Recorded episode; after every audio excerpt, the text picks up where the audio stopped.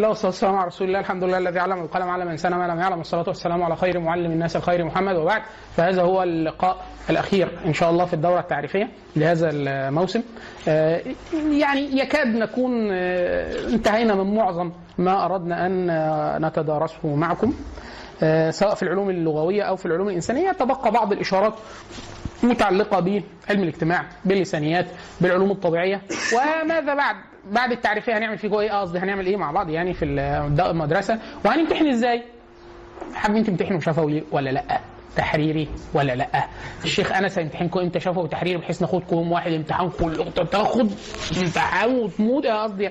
تبقى تتفوق وتروح وخلاص وهكذا. ها؟ آه، إيه اللي نقصده بالتورط يا مولانا؟ ان هو إيه؟ ان انت عرفت. عرفت يعني إيه؟ يعني ألزمت شرعا. يعني انت عرفت والله العظيم أنا كنت طب ممكن تعملوا شفت ديليت إحنا هو كان قبل الدورة دلوقتي نقول له إيه؟ ممكن تقول لنا آه، خريطة العلوم الإسلامية شكلها إيه؟ يقول لك آه لا لا أنا عارف أنا دايرة علوم قرآن ودايرة علوم حديث وفي دايرة علوم لغوية وفي دايرة علوم فقهية. آه، مين اللي هيدرسهم دول؟ اليهود؟ النصارى؟ لا حضرتك مسلم أهلا بيك اتفضل قدامي على المدرسة. فاللي هو إيه؟ بتبقى أنت اتورطت خلاص اللي هو إيه؟ طب آه، ممكن آه، تع- تعيد السؤال تاني؟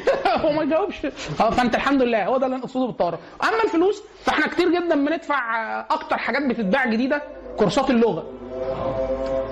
يعني تلاقي جاب حاجة واشتراها باعها جديدة. ليه؟ المواد التعليمية والكتب. فاحنا لا ده أسهل حاجة الإنسان بيبذلها المال. أكتر حاجة بيضن عليه بي بيضن بيها المجهود والوقت. لأنه في قرارة نفسي يستشعر إن أثمن شيء عنده في ألو... في ال... في الوقت. واحد يقول لك لا ده إحنا بنضيع الوقت. أنت بتضيع في الوقت في أكتر شيء تظنه أعلاها قيمة. فانت مثلا انسان والعياذ بالله هايف مثلا لو انسان هايف فتقول لك إيه أذاكر ولا ألعب؟ لا ألعب طبعا. برضه حد يضيع وقته عمره في المذاكرة. يضيع هدر؟ لا نروح نتهايف. نروح نلعب نهزر بتاع. لأن هو يستشعر إن ده إيه؟ أهم حاجة. أو أمتع شيء أو ألذ شيء. عشان كده حفت النار بالشهوات حفت الجنة بالمكاره الحاجة اللذيذة جدا هي اللي أنت عايز تقضي فيها وقتك وهي تدخلك النار. ها؟ فإحنا التوريط بمعنى إيه؟ إن هو أنت إيه؟ أنت عرفت اتفضل جوه. خلاص يعني إيه؟ عارف النكتة المشهورة بتاعت واحد واقف على جسر عمال يقول إيه؟ 32 32 فجاله واحد قال له حضرتك إيه- بتعد إيه؟ فقال له قرب كده. قرب راح رماه. 33 انت إحنا عاملين كده في الدورة التعريفية. تلاقي الشيخ أنس شيخ أزهري تلاقيه باسم و... وأنا شوفي دقنه وكده بس مبس- بس إحنا عاملين إيه؟ 32 دي الدفعة على 32 يجي. هو في إيه يا مشايخ؟ وصل جوه معاك. الدفعة ال 33 33 فمرة في حد قريب حصل موقف لطيف يعني. أنا في بخلص دي ليسانس علم نفس آداب علم نفس. آخر ترم خلاص. فالدكتورة إحنا ثلاثة بس في الدفعة مؤهلات عليا. أنا واخ بيعمل دكتوراه في علم من العلوم ومعانا أخ خريج تج- تجارة. آه، أنا والأخ اللي بيعمل دكتوراه قريبين من بعض في السن. أنا أسن منه يمكن بكام سنة بس إيه؟ كبار. يعني بنتعامل مع الطلبة بقدر من الود وبتاع لأن هم يعني إيه؟ إيه، يعني أنا أختي الكبيرة آه، بناتها الصغيرين آه، قدهم. يعني دي دفعتهم. أنا ندى وهدى يتخرجوا السنة الجاية والسنة اللي بعدها أو السنة دي والسنة اللي بعدها. فالدفعة بتاعتي أنا دي دفعة ندى وهدى فأنا ببقى متص... بتعامل معاهم اللي هو إيه من باب يعني إحساس الأبوة. الابوه خاله مثلا دول اللي بيقولوا لي خاله يعني دول الطبقة اللي في العيلة اللي أنا أدركتهم لما اتولدوا. يعني أنا لما بشوفهم هو بيبقى متصور انه واقف معايا شخص كبير. بس أنا مش قادر أمنع نفسي إن أنا شفته بيتولد وأنا كبير وأنا في إعدادي هندسة شفته لما اتولد فيعني خلاص. فالدكتورة حد من الأساتذة المحترمين جدا عندنا في القسم وفعلا شخصية يعني أكثر الشخصيات جديه قابلتها دكتورة اسمها معالي. آه، بتدينا منهج اسمه صعوبات التعلم فقالت إيه حد ياخد حاجة يشرحها؟ ولا درجات أو تقدير أو بتاع. فأنا يعني مستمتع بالحاجات اللي زي كده فقلت لها آه، أنا أخد أحضر دي. فالطلبه يعرفوني يقف معايا يتكلموا وبتاع. مجموعة قليلة اللي ليهم علاقات آه، شخصية بيا وبتاع. آه، في ناس يعرفوني إن أنا بحاضر بره الكلية أو بتاع. في ناس ما يعرفوش يعني هو أيمن معانا في الدفعة وخلاص. ما بحضرش كتير. في العلاقة فطلع شرحت. فالطلبة إيه؟ كده. الدكتورة نفسها اللي هو إيه؟ طب ما كنت قلته من الأول. لأن أنا وأخ تاني مؤهلات عليا بس ده جاي لنا من مستوى تاني. يعني مستوى آه، آه، سنة ثالثه أو بس ينفع عشان الساعات المعتمده يبقى معانا. آه، برضه إيه شكله متخصص في حاجة وشكله محاضر. فطلعنا ادينا أداء أداء كويس جدا. فأنا كنت عايز أقول لها إن أنا وظيفتي شغلانتي إن أنا إيه نحن نغرغر بالشباب. يعني إحنا إحنا بنغرر بيهم. لأن أقول له إيه؟ تعال حبيبي أجيب لك حاجة تعال اطلب علم وأجيب لك حاجة علم. أول ما يخش طب ممكن أرجع بقى قبل المستوى التعريفي طب سقطوني. طب أنا بقدم التماس. آه، عشان كده في ناس يقول لك بس أنا نجحت وما كانش المفروض أنجح. إحنا نجحناه ليه؟ عشان نورطه ها وهكذا. فنتمنى إن شاء الله إن إحنا نراكم طبعا في في المستويات المتقدمة وخاصة إن أنتوا كل ما تطلعوا قدام ودي حاجة والله يعني إيه أنا مش مش عايز أغ... أغ... أغ... يعني أغمقها في وشكم يعني. بس آه يعني أنتوا بتعملوا حاجة يعني آه صعبة جدا. سيدنا أنا السندوتش موجود برضه.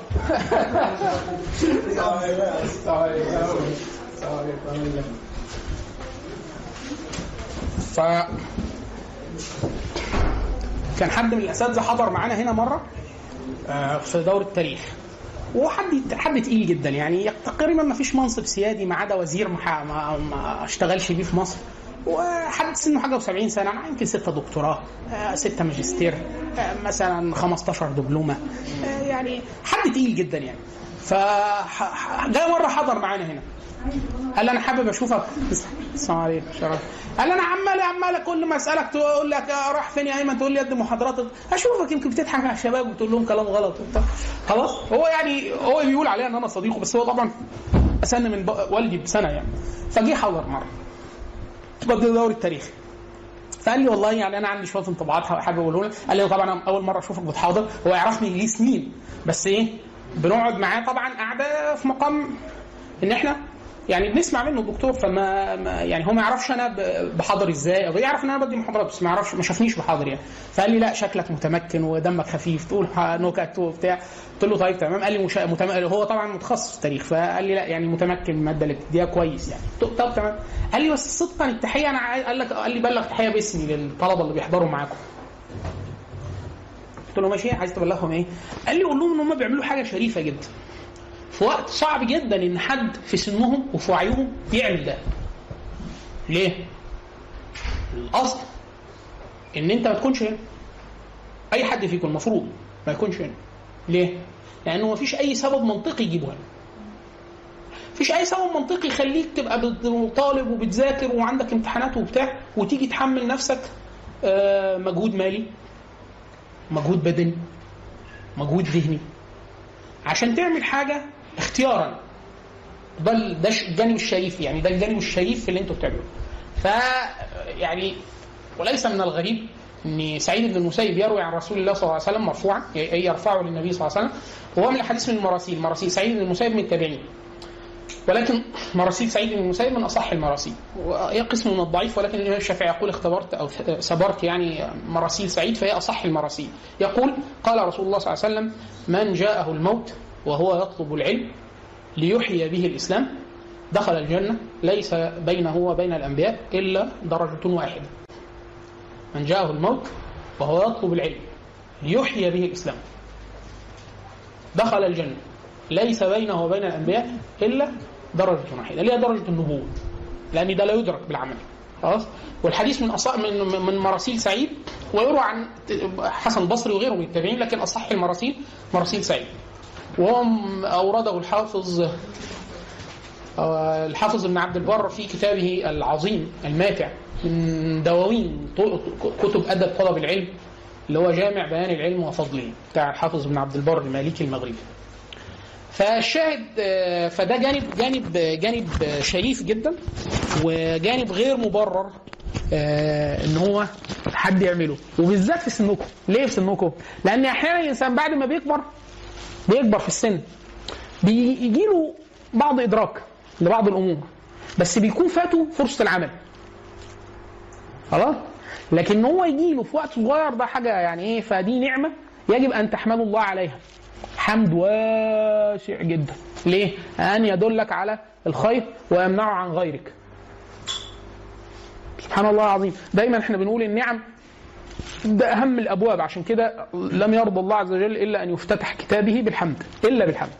الحمد لله رب العالمين. أول حاجة تقولها تخبط في الحمد. ليه؟ لأنه هو هو المدخل على الله. لو استشعرت معنى الحمد والشكر حتى يقال في الأثر إن الله عز وجل إذا أقر عبده آه، بنعمه يوم القيامة فمما. يعني. يعني يذكره به من النعم. يقول ألم أسقيك الماء البارد؟ ألم أسقيك الماء البارد؟ أعاف- آه، أعافك في جسدك أو في بدنك؟ ألم أزوجك؟ ألم تطلب فلانة بنت فلان؟ آه، فمنعت غيرك وزوجتك؟ كل دي من النعم. إن هو تخطب واحدة طب ما 100 واحد بتقدم لها. كلهم اترفضوا. دي نعمة تشكر الله عز وجل. لو أنت مدرك ليه الم- م- مواطن المحامد والشكر وانه يقيمك في طاعة ويصرف غيرك عنها بل يقيمه في معصية.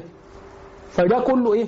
حاجة يعني بمناسبة إن إحنا بن في آخر في آخر ال- الموسم بل يروى عن ابن سيرين الحافظ هو من التابعين وهو من أجل من أجل التابعين. آه، كان واحد أدرك مجلس ابن سيرين وكان في 5000 محبرة. 5000 واحد بيكتب وراه العلم. فقال 5000 نفس.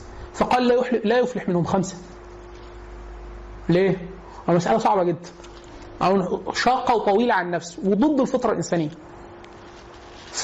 فيقول فغبت عنهم أعوام فعدت فلم يفلح منهم خمسة فا آه بقاء الناس على الطلب أصعب من بدء الطلب ليه؟ المسألة بتبقى عايزة جهد ووقت ومثابرة ويعني حاجة حاجة صعبة جدا مع إخلاص مع مع صرف مع قاطع دنيوية مع حاجات كتيرة جدا. فيعني آه نحن وإياكم على باب من الخير أو باب من أبواب الطاعات آه هو من آه من أجل الأبواب، بل الإمام مالك سئل عن رجل آه يقدم آه، لتضرب آه، عنقه ف... ف... ولا يتبقى من عمري إلا ساعة. آه، هيقتلوه بعد ساعة. وقت يعني مش الساعة بتاعتنا 60 دقيقة. ف... ف... ففيما ينفق هذه الساعة قال في طلب العلم. فقالوا علم لا ينتفع به؟ قال نعم شاء العلم شريف في ذاته.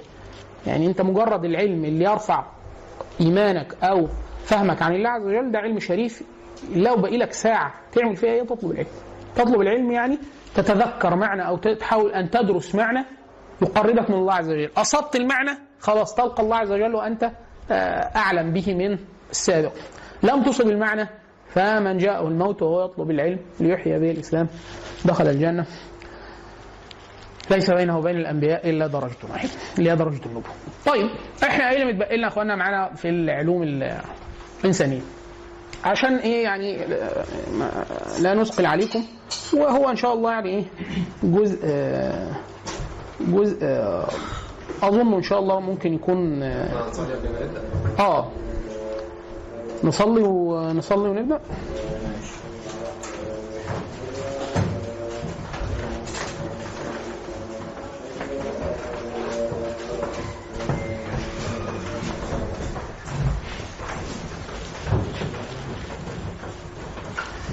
يا سلام والله خبر لطيف جدا. لا والله كان عندي شوية حاجات متأخرة في التسليمات وبتاع آه، فكنت بقول يا رب. الله يكرمك. آه استنى نعمل الخلط كده. لا أنا سهل سريع التعلم. أيوه. فانا رحت جبت الكتاب. وبعد كده لقيت له نسخة تانية وترجمة تانية فجبتها. وبعد كده اتطبعت له نسخة تانية فجبتها. فأنا معايا. ثلاث نسخ. فأنا ممكن اقيدك آه. تمام. أنا ما عنديش حاجة باخدها باشمهندس. لا لا يبقى خلاص. بسحب بسحب العرض. لا لا مفيش مفيش. كنت لسه أقول له ماما شاطرة في أنهي طبيخ بتاع طواجن. أنا أول واحد إدى محاضرات في الشرق الأوسط بطواجن مكرونة يا أستاذ. هنشوف يا سمسم أنت حبيبي هنشوف أقايضك إزاي. بس خلص ال- العكة اللي أنا فيها دي. تمام. يعني هشوف لسه آه، بعد العيد إن شاء الله العيد الصغير. خلاص أكون خلصت أنا ال- تكون خلصت أنت ده. حوار التشريعات دي أعرف منين التشريعات اللي قفلت على موضوع زي ده. هتس- هتعرف من محمد جلال كشك هو كاتب في الكتاب. كويس. أنا بديته. محمد جلال كشك اللي هو جوه أي حد ليه أكل جوه ياخده؟ ليه؟ يسيبوا اكلهم ويمشوا ليه؟ ليه يسيبوا اكله ليه؟ طب ليه يسيبوا؟ ماشي اللي أي حد كان جايب أكل وسايبه جوه ياخده معاه. عشان عشان هتقع ممكن ممكن هتترمي أه. فلو حد جايب أكل معاه ياخده معاه عشان هي حد عايزه؟ وفي مونجيني. أنا بقى أهو الإذاعة المدرسية بتكرر. في علبة مونجيني آه، كيك وحلويات جوه. لا أنا خدتها جوه معايا. كنت جايب آه، نص آه، لتر فيروز فخدتها في الأوضة اللي جوه وضربت شوية من العلبة. بس هي العلبة لسه موجودة بقوة خمسة- 75% من قوتها الأصلية. هاتي لها العلبة بتاعت مونجيني جوه قبل ما تخلص. ف- في, في الأوضة الأخرانية عندك شمال اسألي اسألي سمر يوم أخير تفرحوا وبتاع. طيب. استنى الرجاله اللي كانوا بيصلوا معانا ولا كلهم صلوا خلاص؟ يلا. إيه ده؟ الناس دي رايحه فين؟ على العلبة؟ لا تعالوا. أيوه جابت جابت العلبة وجت أهي.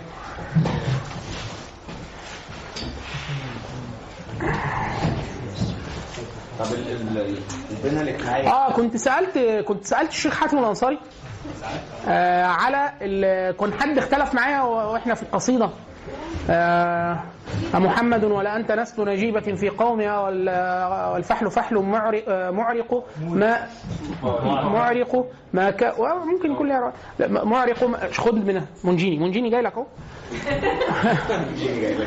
ما كان ما كان ضرك لو مننت وربما من الفتى وهو المغيظ المحنق. ف وهو. فقلت له آه، الشيخ حاتم طبعا آه، ده تخصصه يعني. فقلت له آه، أنت لأن هو اللي مقرر القصيدة دي في الأصل. فقلت له انت ضابطها وهو والشيخ من الناس المركزة؟ يعني إيه؟ الانسان ما فيش حد منزه عن الخطا يعني. لكن حبيت أسأله. قلت له أنت اللي مقررها مولانا القصيدة؟ قال لي آه. قلت له فسألته في شوية حاجات. قلت له كان طلبة وإحنا بنتكلم. قل- استفقهوني في حاجات. فقلت له كان رد أنا واحد اثنين ثلاثة أربعة فإيه رأيك؟ قال لي آه ده صح. قال لي في حاجات. قال لي لا راجع نفسك وشوف يعني إيه. فالراجل آه، يعني آه، عدل شوية حاجات. ومن الحاجات اللي بقول له قلت له الضبط ده مظبوط. قال لي أنت عايزها تبقى إيه؟ قلت له وهو. فقطعها كده وهو واقف قال لي آه صح. قال لي وهو غلط وعدلها بالقلم. عايز منديل مية ولا ماشي. فعدلها بالقلم فخلاها وهو. بعد كده لما روح بعت لي رسالة قال لي لا. قال لي يجوز الوجهين والاثنين ما يتكسروش. يعني وهو وهو المغيض قال لي الاثنين مظبوطين وبتاع فلو لا ما أنا الجزء المختفي منها دعم. رجعها تاني. إيه ده معناه إن إيه؟ معناه كده كل واحد خد واحدة. ارجع ترجع تاني لغاية ما تخلص. وهو منهي إن واحد ياخد اثنين في إيد واحدة. هي واحدة بس. آه. إلا لو استأذن. أنتوا عارفين إن لو واحد بياكل مع حد والحاجة تلتقط بالحب. يعني بلح بتاع مش عارف إيه. ليس له أن يأخذ إلا واحدة في المرة. ما ينفعش يكبش. إلا لو استأذن. لا هو العادي إن هو بيكبش. لا إلا لو استأذن. يعني يستأذن جليسه في الشيء اللي يشق زي الفوسفوس اللي هو اللب. لب فول سوداني بتاع فيقول له ينفع؟ بدل إيه؟ لأنه ممكن أحيانا بنبقى قاعدين اللي هو أنت بتقيسها كده بتعمل مسح اللي هو إحنا عددنا تروح واخد إيه؟ كبشة عشان تضمن إن أنت بنقول. طيب بسم الله والصلاه والسلام على رسول الله الحمد لله الذي علم القلم علم الإنسان ما لم يعلم الصلاه والسلام على خير معلم الناس الخير محمد. وبعد ف آه، آه، يعني جزء بسيط في في اللسانيات وإن شاء الله جزء بسيط في علم الاجتماع وجزء بسيط في مدخل العلوم الطبيعية. آه، بداية. إيه الفرق إيه الفارق ما بين الكلام عن اللسانيات علم اللسانيات داخل العلوم الإنسانية والكلام عن علوم اللغة؟ وإحنا طول الوقت كنا بنتكلم عن علوم اللغة. يعني بنتكلم عن النحو والصرف وال- والعروض والبلاغة وهكذا. فإيه الفارق؟ فإحنا بنقول علم اللسانيات اللي هو تعريب لمصطلح لينجويستكس يقصد به الدرس اللساني الغربي الحديث اللي هو بادئ من سنة كام؟ اللي هو اللسانيات هو تعريب مصطلح يعني هو م- كلمة لسانيات أو لغويات آه، في الأصل ما كانتش ليها دلالة على حاجة. إحنا بنقول علم اللغة. زمان فقه اللغة عندنا في التراث. لكن بعد ما بدأ الدرس اللساني الحديث على إيد دي سوسير الاسم ده مهم. دي سوسير. الراجل توفي والطلبة بتوعته نشروا آه، محاضراته سنة 1916 آه، ترجمت متأخر جدا للإنجليزية لأنه كان راجل بيحاضر بالفرنسيه ف آه، مثلا دخلت الإنجليزية عام 1933 محاضراته نقدر نداش يعني نقول من هنا إن الدرس اللساني الحديث اللي هو علم اللغة أو اللسانيات أو اللينجويستكس آه ظهر إيه طيب هي إيه اللسانيات عند القوم؟ يعني هم بيعرفوها إزاي؟ يعني ابن جني لما جه عرف اللغة قال إيه؟ هي أصوات يعبر بها كل قوم عن أغراضهم. طيب علم اللغة بقى دراسه هذه الأصوات من ناحية الناحيه الصوتية ومن ناحية المعاني فأدرس النحو والصرف والتراكيب وبتاع. ده الكلام التراث. كام علم؟ عندنا 12 علم آه، لساني. عندنا في التراث التراث الإسلامي إحنا عملناه عشان ندرس اللغة عشان نحفظ بيها الوحي. خلاص وعندنا علوم الصحة علوم التعرف على الجميل وعلوم أدب. الجميل اللي إحنا قعدنا نحكي بقى في قلنا شوية كلام عنه في علم اللغة. طب عند الجماعة الغربيين؟ لا. حاجة ثانية إيه هم علم اللغة يا مولانا عندك؟ دي سوسيري يعرف اللغة بأنها هي دراسة اللغة لذاتها ومن أجل ذاتها. دراسة اللغة من لذاتها ومن أجل ذاتها، يعني إيه لذاتها ومن أجل ذاتها؟ يعني أي إدخال أي عنصر غير لغوي؟ إيه؟ آه. إدخال أي عنصر غير لغوي غير مفيد في الدراسة الل- اللسانية، اللي إحنا هن- هنسميها بعدين أي المدرسة بتاعت دوسوسير اللي هو المؤسس لعلم اللغة الحديث يعتبر هتعرف باسم المدرسة البنيوية. إيه بقى البنيوية دي؟ أن اللغة هي بنية أو كلمة بنية يعني نظام مغلق. نظام مغلق يحتوي على مجموعة من النظم الفرعية لدراسة هذا النظام نكتفي فقط بدراسة النظم الفرعية المكونة لهذا النظام. عشان كده إحنا نلاقي عندنا بنيوية في الأنثروبولوجي وبنيوية في علم الاجتماع وبنيوية في علم النفس وبنيوية في حاجات كتير جدا لدرجة إن هي بقت فلسفة. عشان كده بيتقال فلسفة البنيوية. اللي هي إيه؟ دراسة أي ظاهرة محل دراسة في علم الاجتماع في اللسانيات في علم النفس ده على أساس إن هي نظام مغلق مغلق. طب يعني في اللغة إيه؟ في اللغة إيه؟ أنا عايز في جملة عايز أحللها نحللها طبقا للجماعة بتوع علم اللغة إيه؟ لو إحنا سألنا الجماعة بتوع الشريعة عندنا هيقول لك لا ده يسأل مين القائل وفي أي سياق وقصد؟ و... يقول إيه ده؟ إيه قصد إيه دي؟ ده ده حاجة غير لغوية. عند الجماعه مين؟ عند اللسانيين عند بتوع علم اللغة الحديث فيقول لك لا ده خارج عن بنية اللغة طب أنت يا مولانا بتاع علم اللغة المعاصر الغربي عايز تدرس إيه البنيوي على الحقيقة لأن بعد كده هتظهر مدارس من جوه علم النفس علم اللغة الغربي هتقول إن البنيويه دي حاجة مقرفة جدا وإحنا عايزين نتجاوزها كده يقول لك إحنا ندرس النظم الداخلية هي إيه؟ ندرس الأصوات. ندرس النحو. ندرس الصرف. طيب ندرس إيه تاني كفاية. كده يعني إيه؟ النظم الداخلية المكونة للعبارات. طيب طيب ده من ناحية التعريف. من ناحية التعريف. موضوع علم اللغة اللسانيات هي اللغة. لذاتها ومن أجل ذاتها. اللغة بس مش حاجة تانية. يعني ماليش دعوة بمقاصد المتكلمين. لا السياق. لا لأن ده عنصر غير لغوي. طيب. المؤسس أو الوضع. دي سوسير دي سوسير دي سوسير آه سويسري.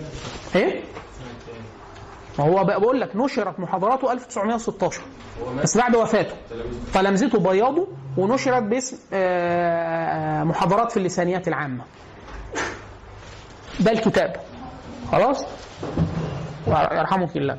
وبعد كده صار المدرسة اللي هو أسسها دي اسمها علم اللغة البنيوي ليه بنيوي يعني إيه بنيوي يعني يدرس اللغة لذاتها من أجل ذاتها كبنية أو نظام مغلق دون النظر لأي شيء خارج هذا السياق. طيب. الكتاب الأساسي اللي هو يعتبر أول تصنيفات هذه المحاضرات المنشورة باسم محاضرات في اللسانيات العامة اللي هي إيه؟ بيضوها الطلبة بتاعته ده من ناحية الكتب الأولى. طبعا بعد كده اتكتب كم كتب غير عادي. ليه؟ لأنه الناس تأثرت جدا بهذا الطرح البنيوي. الأول كان معظم الدرس درس تاريخي بيقارن اللغة إما تطورها أو بيقارن لغتين. قال لك أنا مش دعوة. كل ده مش علم. وكل ده مش داخل علم اللغة. أما أنت عايز إيه؟ أدرس اللغة لذاتها ومن أجل ذاتها ما قارنهاش بحاجة تانية؟ لا. طب مدرسه تطورها التاريخي يقول لك لا ادرسها في حقبة واحدة. إحنا ضد الدراسات التعاقبية. إحنا عايزين دراسة تزامنية. يعني اللي بيحصل في الحقبة دي بس. ما تقوليش اللغة العربية في الجاهلية كان كذا والدلالة اتغيرت فبقت كذا في العربية المعاصرة. قول لي إن أنت هتدرس المعاصرة. بس مالناش دعوة. خلاص؟ طيب فين الجديد؟ عندي دوسوسير عن الدرس اللساني اللي عندنا. إن دوسوسير عمل طفرة في مساحة وعمل جدب آه، يعني في مساحة في مساحة جف في الدرس فيها وفي مساحة وسع جدا الدرس. إيه الدرس؟ إيه المساحة اللي وسع فيها جدا الدرس اللغوي؟ بيئة عندهم بيئة الدرس البنيوي اللساني ده أداة مهمة جدا عند القوى الاستعمارية. إحنا أنا وحضراتكم رايحين نحتل حتة فيها الهنود الحمر الهنود الحمر دول بيتكلموا لغة إحنا ما نعرفهاش. طب نعمل إيه؟ عايزين حد يدرس اللغة لذاتها ومن أجل ذاتها. يحللها لنا لكل النظم الداخلية اللي جواها. نكتب كل التفاصيل اللي إحنا سمعناها دون أي قواعد مسبقة لا قواعد فلسفية ولا قواعد ميتافيزيقية ولا إن اللغة دي شريفة ولا وضيعة ولا ثرية ولا فقيرة. ما عندناش أي أحكام. ب- ما عندناش غير اللغة. ذ- ذات اللغة. وندرس. طب هتدرس يا مولانا والكل- ولا الكلام؟ فدي سوسير عمل ثنائية مشهورة جدا باسمه اللغة والكلام. إيه الكلام؟ الظاهرة اللي إحنا بنشوفها. يعني إحنا مثلا اللي إحنا بنقوله في مصر ده اللي أنا بقوله ده ده الكلام. فين اللغة؟ اللغة دي القواعد الذهنيه اللي إحنا لما بنسمع كلام بنقول إن ده صح. ولما نسمع عيل بيقعد يقول له بطل إيه بقى؟ إيه العبط اللي انت بتقوله ده؟ بطل. إن هو خالف قواعد اللغة. النظر. فاللغة دي بنية القواعد النظرية اللي في أذهان المتحدثين الأصليين باللغة. طب والكلام؟ دي المحاورات الفردية لتفعيل هذه القواعد. طب إحنا هندرس اللغة للكلام؟ لا إحنا هندرس اللغة. ملهاش دعوة بالكلام. اللغة هي القواعد النظرية اللي موجودة في أذهاننا. زي إيه؟ إن إحنا مثلا بنقول إن اللغة العربية فيها فعل وفاعل وإن الحروف لا تدخل على الأفعال مثلا. خلاص؟ حروف الجر إحنا في العامية بنعمل إيه يا مولانا؟ أقول لك جه امبارح إبراهيم وهو بيضحك. طب إيه البيه دي وهي بيضحك ده مش دي يضحك ده كان فعل. والبيه دي حرف إيه اللي دخلهم على بعض؟ ده كلام. هو ده مش كلام الحقيقة. بس ده اللي إحنا بنقوله. ده الكلام. اللغة فعل وفاعل ومفعول والقوالب ال11 اللي إحنا خدناهم وبتاع. اللي هم إيه؟ ده النظري. فأنا لما أجي أدرس اللغة عندي سير أدرس يعني أمارس علم اللغة فهمارسه على الكلام ولا على اللغة؟ لا على اللغة اللي هي القواعد النظرية. فأنا عايز أجرد القواعد النظرية. هي دي اللي أنا مهتم بيها. الكلام ده حاجة ثانية خلاص كده؟ وايه الاستفاده من كده يعني؟ لا ما يعني تسالي هو. دي لا هو طبعا الاستفادة إن أنا عايز اجرد القواعد عشان أفهم اللغة دي. بتقول إيه؟ وأفهم انت بتقولي إيه؟ وأفهم الحاجات المكتوبة. طب ما الحاجات دي لو هي من غير مقاصد ومن غير لا لا لا لا, لا انت كده هتقفزي قفزة. أنت هتنقضي البنيان هم لسه الناس لسه بادئين اهم بسم الله الرحمن الرحيم. فاتحين المحل وبرشوا ميه قدام المحل. أنت تيجي تقفله لهم؟ لا لسه. هو هيتقفل دلوقتي. يعني هو إيه؟ هو ده تر- ترجم كلام دي سوسير 1900 حاجة و30 1900 حاجة و50 كانت اتربعت على دماغهم ودماغ اللي خلفوهم زي ما حضرتك قلتي. ان في حد نبيه زي الأستاذة كده قال لهم إيه؟ هو يقعد اللي ما فيش سياق ولا في الكلام. يعني إحنا من غير الكلام من غير السياق اللغوي. أحيانا إحنا بنقول كلام لو جرد من السياق. إيه دي؟ أحيانا ما تفهمش حاجة خالص. زي المثال. لو أنا قلت إيه؟ اتفضلي يا هانم. العبارة دي كتبتها لك في ورق. اتفضلي يا هانم. فبقول لك الكلام ده إيه معناه؟ تقول لي حد بيخاطب واحدة ست آه، بيقول لها اتفضلي يا هانم. خلاص كده؟ طيب حط دي في السياقات بغض النظر عن خلاص ده اللغة. إحنا هنحللها نحو وصرف ونقول هانم دي أصلها تركي ومش عملنا كل التحليلات النحو والصرف والمعجم والدلالة وكل حاجة. لما أنا تكون إيه؟ مراتي آه يعني كانت مقموصة مثلا فعايزة ف وقالت لي لا أنا كنت أنا كنت عايزه الكتاب ده وأنت قلت لي لا غالي وإحنا مزنوقين دلوقتي وبتاع. فأنا إيه قلت عشان ما تنكدش علينا بقى الشهر فأنا إيه رحت جايب الكتاب هدية وبتاع لا اتفضلي يا هاني فأنا العبارة دي كده يفهم منها قدر إيه يا إما ود يا إما ود باستخفاف. اللي هو إيه اهو جبناه خلاص. أو عملت حاجة وأنا عايز امسكها ب- بس إيه؟ مش قادر مش قادر أعمل كده قدام الناس. فإحنا خلاص أنا لسه هبدأ المعركة بفتح باب الشقة وراح جارنا فتح الباب اللي قصاد اتفضل يا هاني فلا هتتنفخ. للتخفيض يا مرسي؟ اللي هو هتتنفخ هي بس إيه؟ زي الأم بالظبط لما ابنها تقول له عارف يا ميدو لو لو قعدت تبكي وترفص في السوبر ماركت وأنا معيش فلوس ومسكت في حاجة هنفخك وأنفخ أمك. خلاص وقالت له تحذير واثنين وثلاثه وراح السوبر ماركت وهي لابسة شيك وعاملة مش عارف إيه وبتاع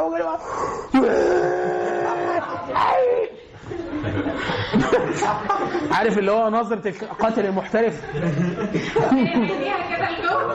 آه فهي جابت له الحاجة. اتفضل. اتفضل. حاضر حاضر. فحاضر دي إيه؟ طب ما في حاضر وفي حاضر وفي حاضر وفي في في 100 حاضر. مين اللي بيفرق؟ سياق. في عبارات لا يمكن فهمها. يعني إحنا مع- معظم كلام المصريين على الفيسبوك ملغز. معظم كلام المصريين أو الشعوب المقهورة ملغز لأن إحنا ما نقدرش نتكلم براحتنا. الحيطان ليها ودان الحيطان ليها ودان فالحيطان ليها ودان دي؟ فبيجبرنا إن إحنا نقول كلام ونفهم منه كلام تاني خالص. ليه؟ مش الأخ الظابط ما يفهمش الكلام الاولاني أه؟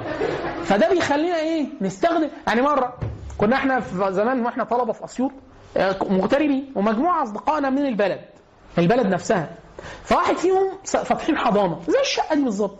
الحضانة دي الصبح في حضانه من بعد الساعة 2 2 ونص الطلبة كلها بتمشي بيتبقى هو موجود وحد عامل بتاع أكل وش يعني حاجات يعمل له حاجات سخنة وبتاع وهو ممكن يبات. في تلفزيون وبتاع شقة. بس هي بالصبح حضانة. إحنا طلبة مغتربين. خلاص؟ والشقة دي قريبة من كذا واحد مننا. فاحنا بنتفق بالليل. كنا إحنا فريق شطرنج بنلعب آه، لصالح فريق من فرق آه، الدوري الممتاز وقتها. فكنا بنروح معانا رقعه واللي معاه سجاير يجيب سجاير آه، هو يجيب لنا حاجة ساقعة في حد من العمال يعمل لنا قهوة وشاي وبتاع ونقعد نسهر. ساعة 2 3 4 خلاص. فالراجل ده لو نزل مشوار إحنا نروح ما نلاقوهوش وما كانش ساعتها في موبايلات وبتاع فخلاص. فكان إيه في قاعدة كده معروفة في ثلاجه بايظة قرب السطوح. ثلاجه بايظه دي فريزر بايظ فهو الراجل ينزل يسيب لنا المفتاح فين؟ فبيحطه جوه الثلاجه خلاص كده بحيث اي حد ما يجي يجي يخبط ما حدش يرد عليه يفتح يفتح يطلع يقعد واجهز الشطرنج بتاعه بتاع لغايه ما حد يجي فده متفق عليه خلاص فصاحب المكان اسمه اخ فلان وواحد اسمه علاء المفروض ده مقيم في البلد من اسيوط ومع والده ووالدته كده فالمهم الراجل ده صاحب الشقه نزل وقال إيه ده استنى طب هو علاء يعرف ان إحنا بنسيب المفتاح؟ يعني هو قايل لنا وقايل كذا حد تاني يعرف ولا ما يعرفش؟ وهو الواد هيضرب مشوار بعيد للتاني والتاني جاي له من مسافة فقال لك إيه؟ راح رافع سماعة التليفون الارضي قبل ما ينزل وراح مكلم علاء في البيت. كده فهمتوا السياق اللي إحنا بنتكلم فيه؟ رد عليه مين؟ أبوه. علاء ده كان بدأ يلتحي الفترة دي واسيوط دي تاريخ آه، الامني زي الزفت سنة كان في انقلاب من الجماعات الإسلامية سنة 81 وخدوا مديرية الأمن والإقسام واتقتل فيها كم ضباط غير عادي وكان انقلاب عسكري المفروض يكون في كل في مصر وفشل. خلاص كده؟ فما كانش في حد ملتحي من الثمانينات خلاص الجماعه الإسلامية وجماعة الجهاد فأبوه كان هيتجنن. متصور إن هم كان بدأت التيارات السلفية تيجي بس الاباء في أسيوط خايفين جدا لأنه في مخيلتهم دول يا جماعة إسلامية يا جماعة الجهاد. خلاص؟ وبدأ يشك فيه يقول له أنت بتمشي مع مين يا؟ كنت سهران مع مين؟ عارفين الأباط لما آه. فده كلمه السلام عليكم إزيك يا حاج؟ علاء موجود. قال له لا يا حبيبي والله مين معايا؟ فقال له أنا ياسر قال ازيك يا ياسر؟ عامل إيه؟ طب إيه في حاجة أقولها له؟ فقال له والله بص قول له حاجة. التاني عبيط. مش كلام يعني مش مش وزنه. فقال له إيه؟ قال له آه، يعني قول لما لو جه قول له ياسر اتصل بيك وبيقول لك المفتاح في الثلاجه يلا سلام وراح قافل إيه؟ طب لو إحنا جبنا 3000 عالم بنيوي ببنيويته دي ونقول له اشرح أم هذه العبارة التالية. مش هيفهمها. ليه؟ يا ميدا فيها سياق غير لغوي. غير لغوي. خلاص. آه آه. فلما إحنا مثلا حاليا دلوقتي آه، مثلا آه، لما واحد يجي مش عارف يقول له ليه يا عم محمد صلاح؟ محمد صلاح ده اسم واحد. حاليا ليه سياق. إن هو لعيب محترف آه، مهاري واخد مش عارف إيه. فلما بتتقال العبارة دي عبارة ثقافية اجتماعية. عشان كده الأجنبي خواجة وإحنا لما بنتعلم لغة أجنبية بتتقفش على طول. ليه؟ آه عشان كده لو واحد أجنبي مثلا جه يحضر يسمع فيلم كوميدي مثلا ل لحد من. محمد سعد مش عارف إيه حاجة حاجة فيها قدر من العامية المبتذلة. شايفها هيفهم. ولا حاجة. ليه؟ لأن كم الاسقاطات وال- وهكذا. فبالفعل النقد الشديد جدا الذي عرض للبنيوية إن هو إيه؟ لا يمكن فهم اللغة إلا بسياقات غير لغوية. فهتبدأ بقى إيه؟ تبدأ مدارس أخرى تظهر. في مدرسة اسمها المدرسة الوظيفية بعد كده مدرسه عدة مدارس. المدرسة التداولية في المحطة الأساسية اللي إحنا عايزين نقف فيها عشان إحنا الوقت مختصر بس في نقاط معينة هي اللي عايزين نقف عليها في اللسانيات إن أهم المدارس اللي عملت نقد حاد وأفلح وأنجع هي المدرسة التوليدية التحويلية. المدرسة التوليدية التحويلية واحد توليدية التحويلية بتاعت واحد اسمه نعوم تشومسكي. تشومسكي مشهور بسبب آرائه السياسية وكذا ولكن هو أستاذ لسانيات كبير. كان في أواخر الأربعينات وأوائل الخمسينات كانت الضربة أحد مؤسسات التطوير في وزارة الدفاع الأمريكية عملت مشروع لترجمة الوثائق من الروسية للانجليزيه والانجليزيه للروسية. خلاص فاستعانوا بتشومسكي إحنا جبنا سيره تشومسكي في نقد السلوكية في علم النفس. فتشومسكي عايزين يعملوا قواعد منطقية تمثيل منطقي لقواعد اللغة عشان الكمبيوتر يفهمها. ليه يا مولانا؟ عشان يترجم. فالترجمة بتجيب المعنى. المعنى ده سياقي. يعني في حاجات مش ممكن تفهمها ابدا حرفيا. وتشومسكي ليه عبارة دايما حتى مشهورة جدا في الكتب اللسانية اسمها عبارة تشومسكي الشهيرة. اللي هو إيه؟ تشومسكي قال يعني أي واحد بنياوي لو جبنا له جملة مظبوطة نحو وصرف وبتاع يبقى ليها معنى. طب خد. وراح قايل له قال جملة الجملة دي بعد كده صارت موجود في الكتب. خلاص. اللي هو إيه؟ الأفكار الخضراء السعيدة تنام غاضبة. دي عبارة تشومسكي. ها؟ العبا... ال... ال... الأفكار الخضراء السعيدة تنام غاضبة. فبيقول الجملة دي من ناحية النحو مظبوطة تمام. من ناحية المعاني كل دي كلمات مستخدمة في اللغة. وهذه العبارة ليس لها أي معنى ولا ليس لها أي قبول عند الجماعة أي جماعة لغوية. لأن مثلا مثال نحن لا نصف الأفكار حتى في الإنجليزية. هي أصلا the green thoughts the happy green thought sleeps العبارة أصلا بالإنجليزية. خلاص؟ هو بيقول إيه؟ إحنا لا نصف حتى في الإنجليزية. وإحنا عندنا في العربي كده. نحن لا نصف الأفكار بأنها خضراء. إحنا بنوصف الأفكار باحيانا بانها سوداء. دلالة على التشاؤم. يقول لك يا أخي ما ده تفكير أفكارك سوداء قوي. خلاص؟ بس ما بنقولش أفكارك خضراء قوي. ولا بيضة. إحنا بنقول لك دماغه بيضة. ممكن من ناحية إن هو إيه؟ ما بيفهمش حاجة أو ما بيفهمش حاجة حاجة كده. خلاص؟ فدي عبارة اللي هي الأف... وما, بي...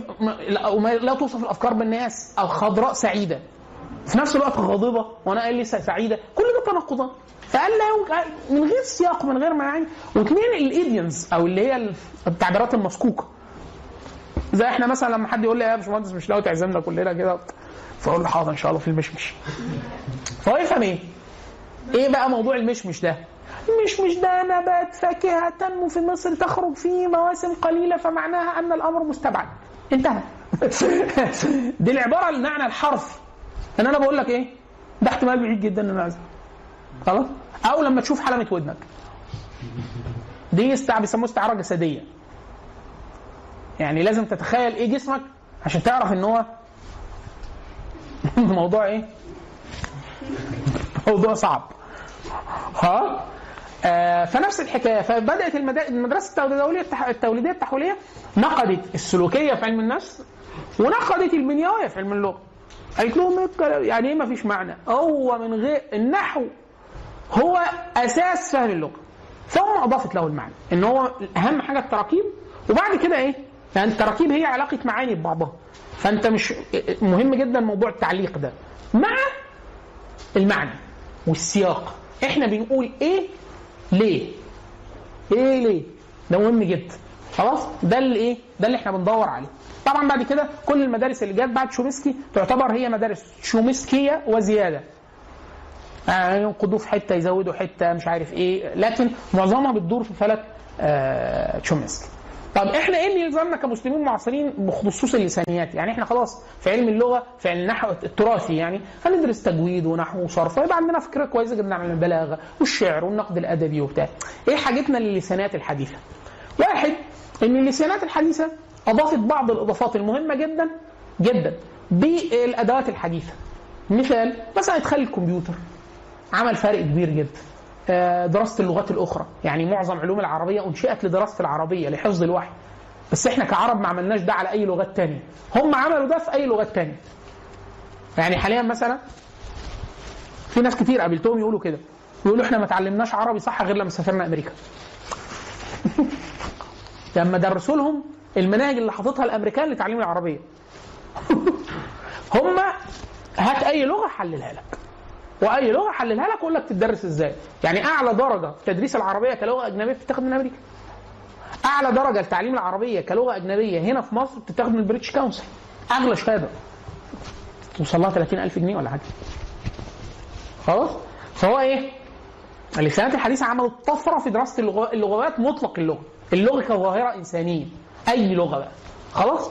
اثنين إن هي دخلت جزء من الأسئلة المعاصرة التقنية المعاصرة. اللسانات حاليا بقت لا تنفك عن علم ال- الحاسب الآلي. ففي طفره مهولة جدا في دراسة اللغويات. خلاص وكثير جدا من التطبيقات بسبب الحاسب الآلي.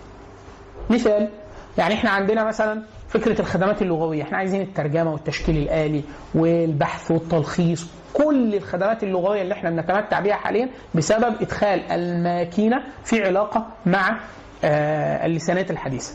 أشهر تطبيقين على الاطلاق أو اشهر علمين بيتناولوا ده في علم من ناحية بتوع علوم الحاسب يعني مهندسين علوم الحاسب اللي بيطبقوا تقنيات علوم الحاسب على اللسانيات بيسموهم آه بيسموا العلم معالجة اللغات الطبيعية NLP NLP N for uh, Natural Language Processing. L for Language P uh, Processing. آه المقابل ليه إن واحد بتاع علم لغة كنت درس نحو وصرف وبلاغة وبتاع يدرس ذكاء اصطناعي وبتاع اسمه CL computational linguist أو LE language engineer مهندس لغة أو هندسة لغة language engineering أنا تخصصي الدقيق computational linguist يعني أنا مسماي الوظيفي في الحتة اللي أنا بشتغل فيها اسمه كده. computational linguist وظيفتي إن أنا لساني حاسوبي. أنا واحد دارس علم لغة وعندي فكرة عن التقنيات الحاسوبية. فبعرف المشاكل اللغوية دي تتحل إزاي بالحاسب. خلاص؟ وده تخصص بيني. يعني أنا لا لغوي محض ولا حاسوبي محض حاجة وسطهم كده خلاص كده؟ طيب إيه تاني مهم إن أنا أعرفه؟ بخصوص اللسانات المعاصرة. إني هذه المناهج قد تكون خطر جدا على الإسلام. لو المسلم أو الراجل المشتغل بالعلوم الشرعية ما يعرفش حاجة عنها. ليه؟ حاليا بياخدوا كثير جدا من المناهج دي. ويطبقوا على القرآن أو على السنة. فيطلعوا معاني. فإحنا لو أنت مش فاهم فلسفة هذه المدارس ما تعرفش تنقدها. فما تعرفش تنقد المنتج اللي هي بتطلعه. ففي واحد يقول لك إيه أنا هعمل لك تحليل بنيوي للقرآن. أنا هعمل لك تحليل تداولي للقرآن. أنا هعمل لك تحليل سيميائي للقرآن. لو انت أصلا ما تعرفش المدرسة دي إيه ولا فلسفتها إيه ولا انطلقت من إيه ولا إيه النقد المنهجي اللي إحنا كمسلم عربي ممكن تنقده ليها كلام يمشي. ومن اشهر من اشهر ال ال ال ال ال ال أقول إيه الفتن المعاصرة ولا الضلالات المعاصرة بتيجي من مدارس لسانيه يعني مثلا مش مثال مشهور ما أعرفش أنتم ما اظنكوش ادركتوه أو تاثرت بيه نصر ابو زيد نصر حامد ابو زيد. نصر حامد ابو زيد أستاذ كلية الأداب بتاع لسانيات وبتاع. وبدأ إيه؟ يدندن حوالين أشياء. اللي هي لو حد عارف حاجة في اللسانات يعرف إن هي تنتمي لمدرسة آه، مدرسة اسمها مدرسة تفس- تفسير النصوص الألمانية اللي هو هايدجر وجادمر و... لكن الناس تلقت الكلام إما بانبهار شديد جدا أو بنقد دون الوصول للب ما قال هو بيقول إيه؟ وبيقول كده ليه؟ الكلام ده جابه منين؟ الناس اللي دارسة لسانات حديثه أو نقد قالوا ده كلام فارغ والمدرسة منطلقها كذا ومسلماتها كذا والنقد الفلسفي لها واحد اثنين ثلاثة أربعة. التداولية نفس الحكاية السيميائية نفس الحكاية. فخطورة المدارس دي الجهل بهذه المدارس إن إيه؟ إنه بيصوغ كلام يبدو معقد فأنت مش فاهم حاجة فمش عارف تنقده. يعني هو لو جه واحد قال لك إيه أنا هعرب لك القرآن إعراب تاني خالص بقواعد النحو والصرف اللي إحنا نعرفها آه لا اتفضل الميكروفون معك ليه؟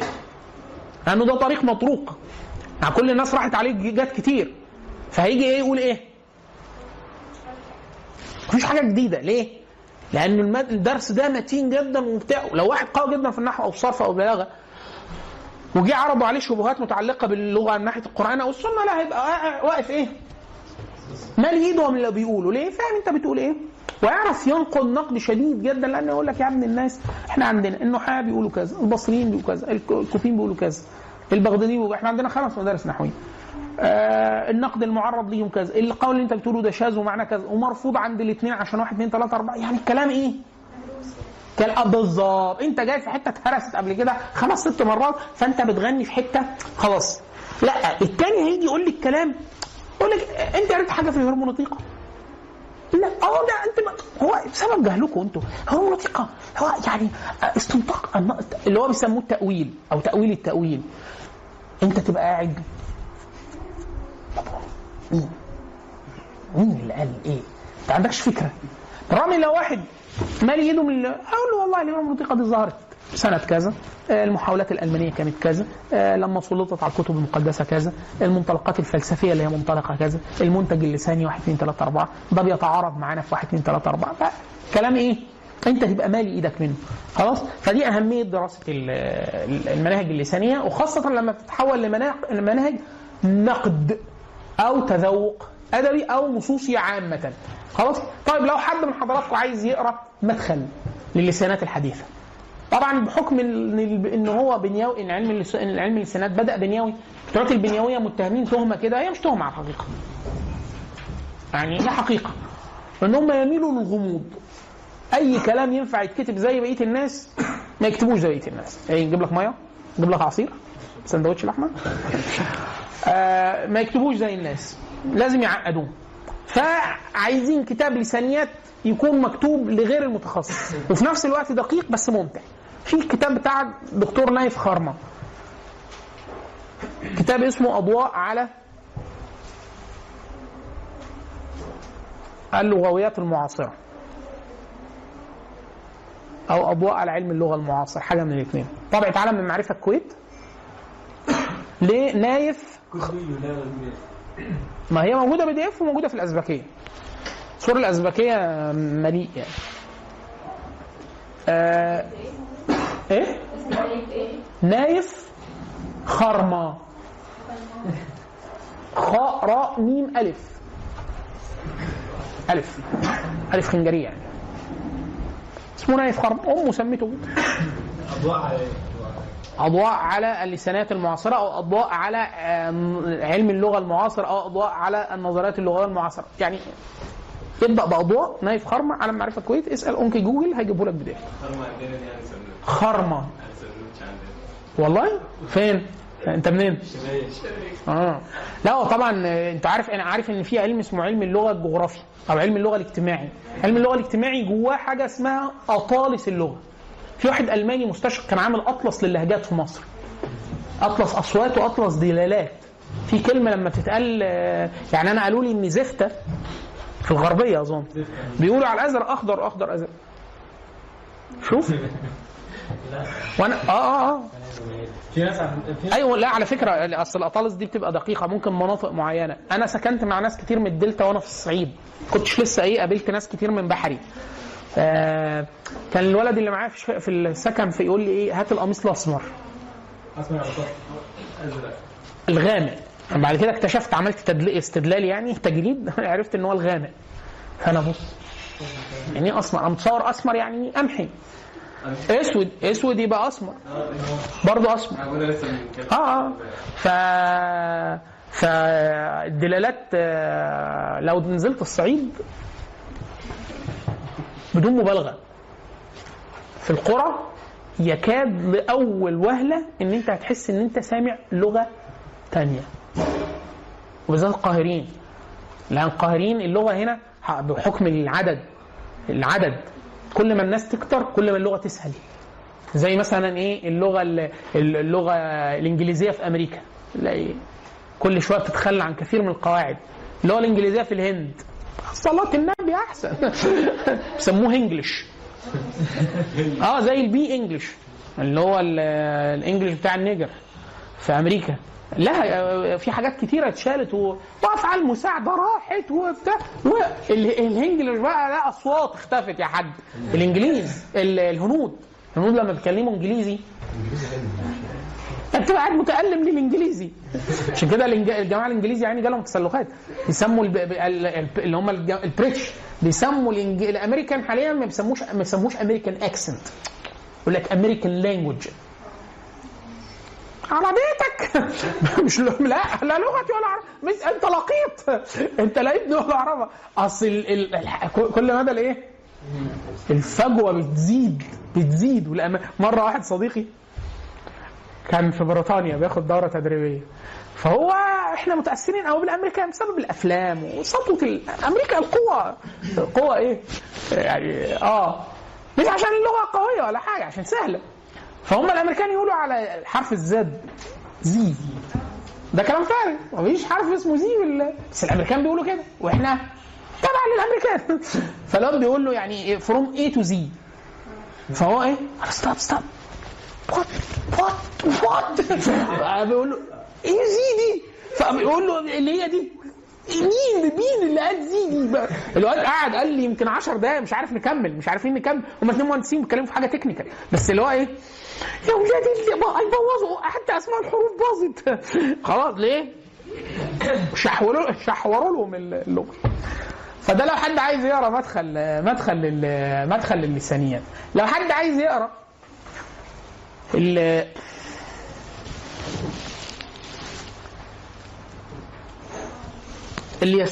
اللسانيات.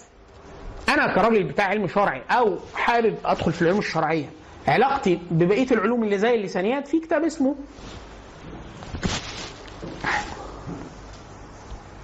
مدخل طالب العلم الشرعي إلى العلوم الإنسانية. بقى في 12 علم يمكن. لسانيات وعلم اجتماع و... و... ومعلوماتية ومش عارف إيه. كذا حاجة يعني. في فكرة كويسة. لها مجموعة من المؤلفين. كان اللي كاتب جزء اللسانيات أستاذنا دكتور نبيل علي الله يرحمه. كتب نبيل علي. دكتور نبيل علي ليه ثلاث كتب مشهورين. وطبعا ليه أكتر من عنوان يعني. لكن ليه ثلاث مشهور كتب مشهورين في عالم معرفة الكويت. واحد اسمه الفجوة الرقمية واحد اسمه العصر العرب وعصر المعلومات واحد اسمه الثقافة العربية وعصر المعلومات. الفجوه الرقميه العرب وعصر المعلومات الثقافة العربية وعصر المعلومات. كل كتاب من دول فيه فصل عن اللغة. كاتبه بمنظور تكاملي جدا. يعني يقول لك علوم اللغة المعاصرة اللسانيات دي مع تقاطعها مع العلوم الثانية من أول البيولوجي للفيزياء للفلسفة للمنطق للبرمجيات للرياضيات المعقدة للرسم. علاقتهم ببعض يعملوا إيه؟ ده الفجوه الرقميه ده الفجوه الثلاث كتب اللي إحنا قلناهم كل كتاب فيه فصل عن اللغة العربية. يكاد يكون أهم ما كتب في اللغة العربية باللغة العربية عن علاقة اللغة بالعلوم الأخرى. خلاص؟ المؤلف اسمه نبيل علي الله يرحمه. أستاذ هندسة اللغة. هو أصلا طيار يعني بتاع أصلا هندسة طيران. وبعد كده درس لسانيات لو حد برضه عايز يقرأ حاجة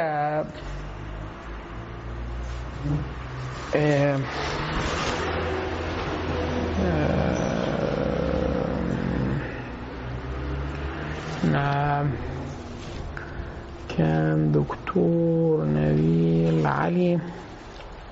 آه لو حد عايز يقرأ حاجة اللسانيات مفيدة مطلقا في التفكير عموما. كمنهجيه لدراسه اللسانيات. في التفكير العلمي مطلقا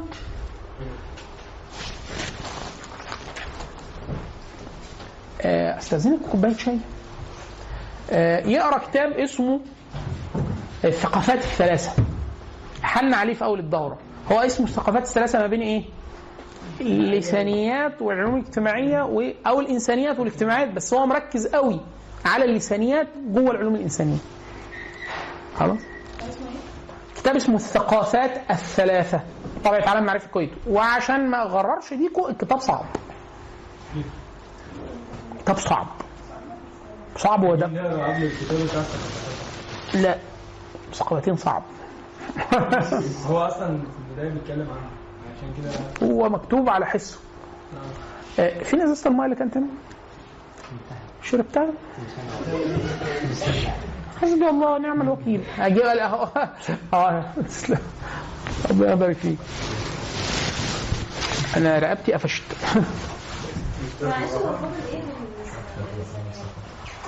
انت حضرتك لا مش هنتكلم على الإملاء. آه كويس إن فكرتني بالإملاء لأن أنا يعني في حاجة ثانية برضه؟ لا. في هنتكلم كلمتين عن العلوم الطبيعية وكلمتين عن علم الاجتماع. وراكي حاجة كلت فطير ويعني آه خلاص أنت أنت فاكرة إن كانت نيتي سليمة؟ أنا بقول لك لا أنا كنت بعمل زبون. يعني أنتوا كلتوا خلاص نسهر بقى مع بعض. آه ماشي. قولي له إحنا واكلين فطير. ماشي.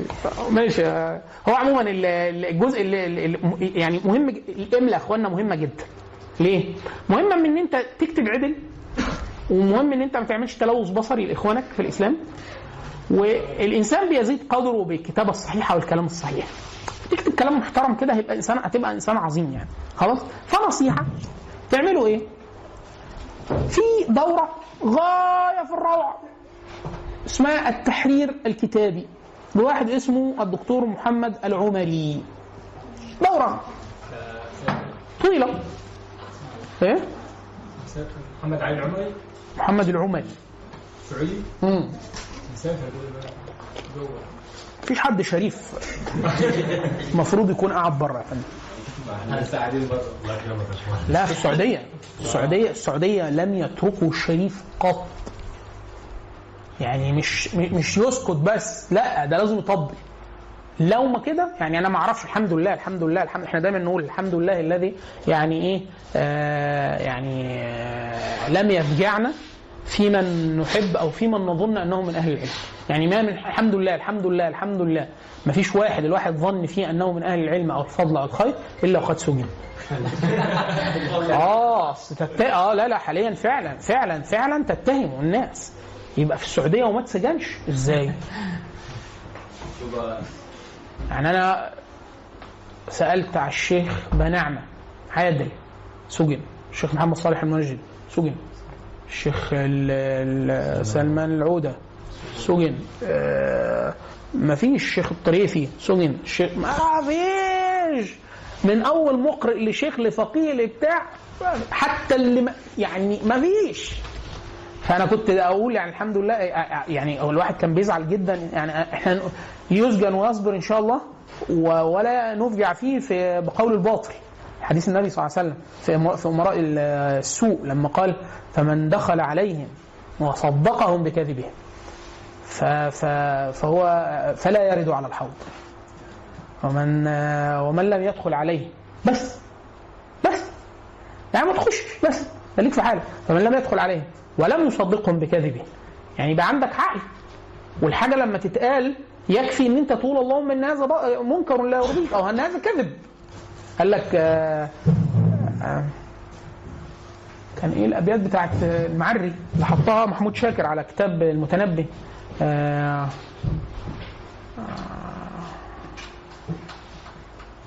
أما العقول فآلت أنه كذب والعقل غرس له بال أبيات المعري حطها محمود شاكر على كتاب المتنبي.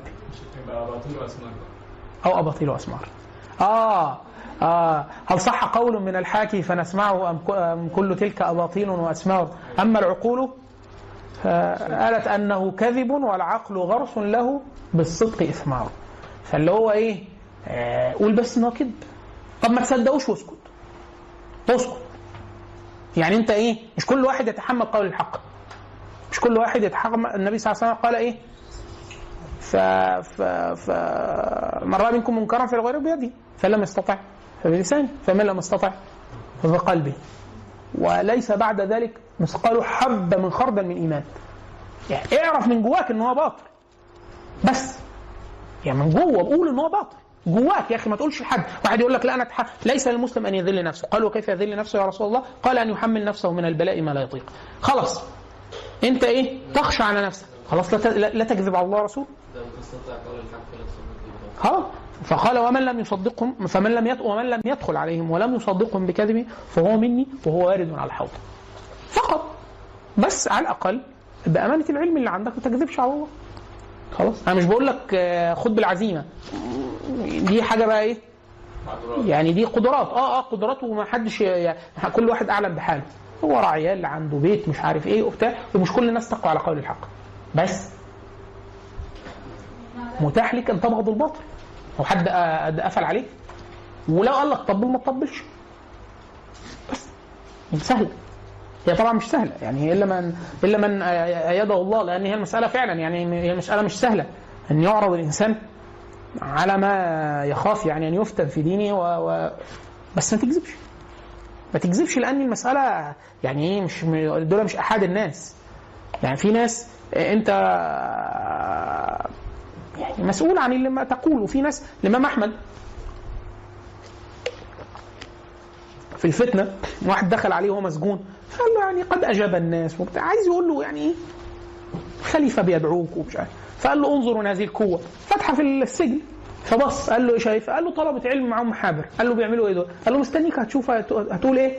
فقال له فما تقول؟ قال عليك عيال و... فاخذ سهل عليه في الجواب فقال إن كان عقلك هكذا فقد استرحت يعني أنت كده لو دماغك كده طب قال له إذا تك- سكت أنا وسكت غيري فمتى تبين الناس الحق؟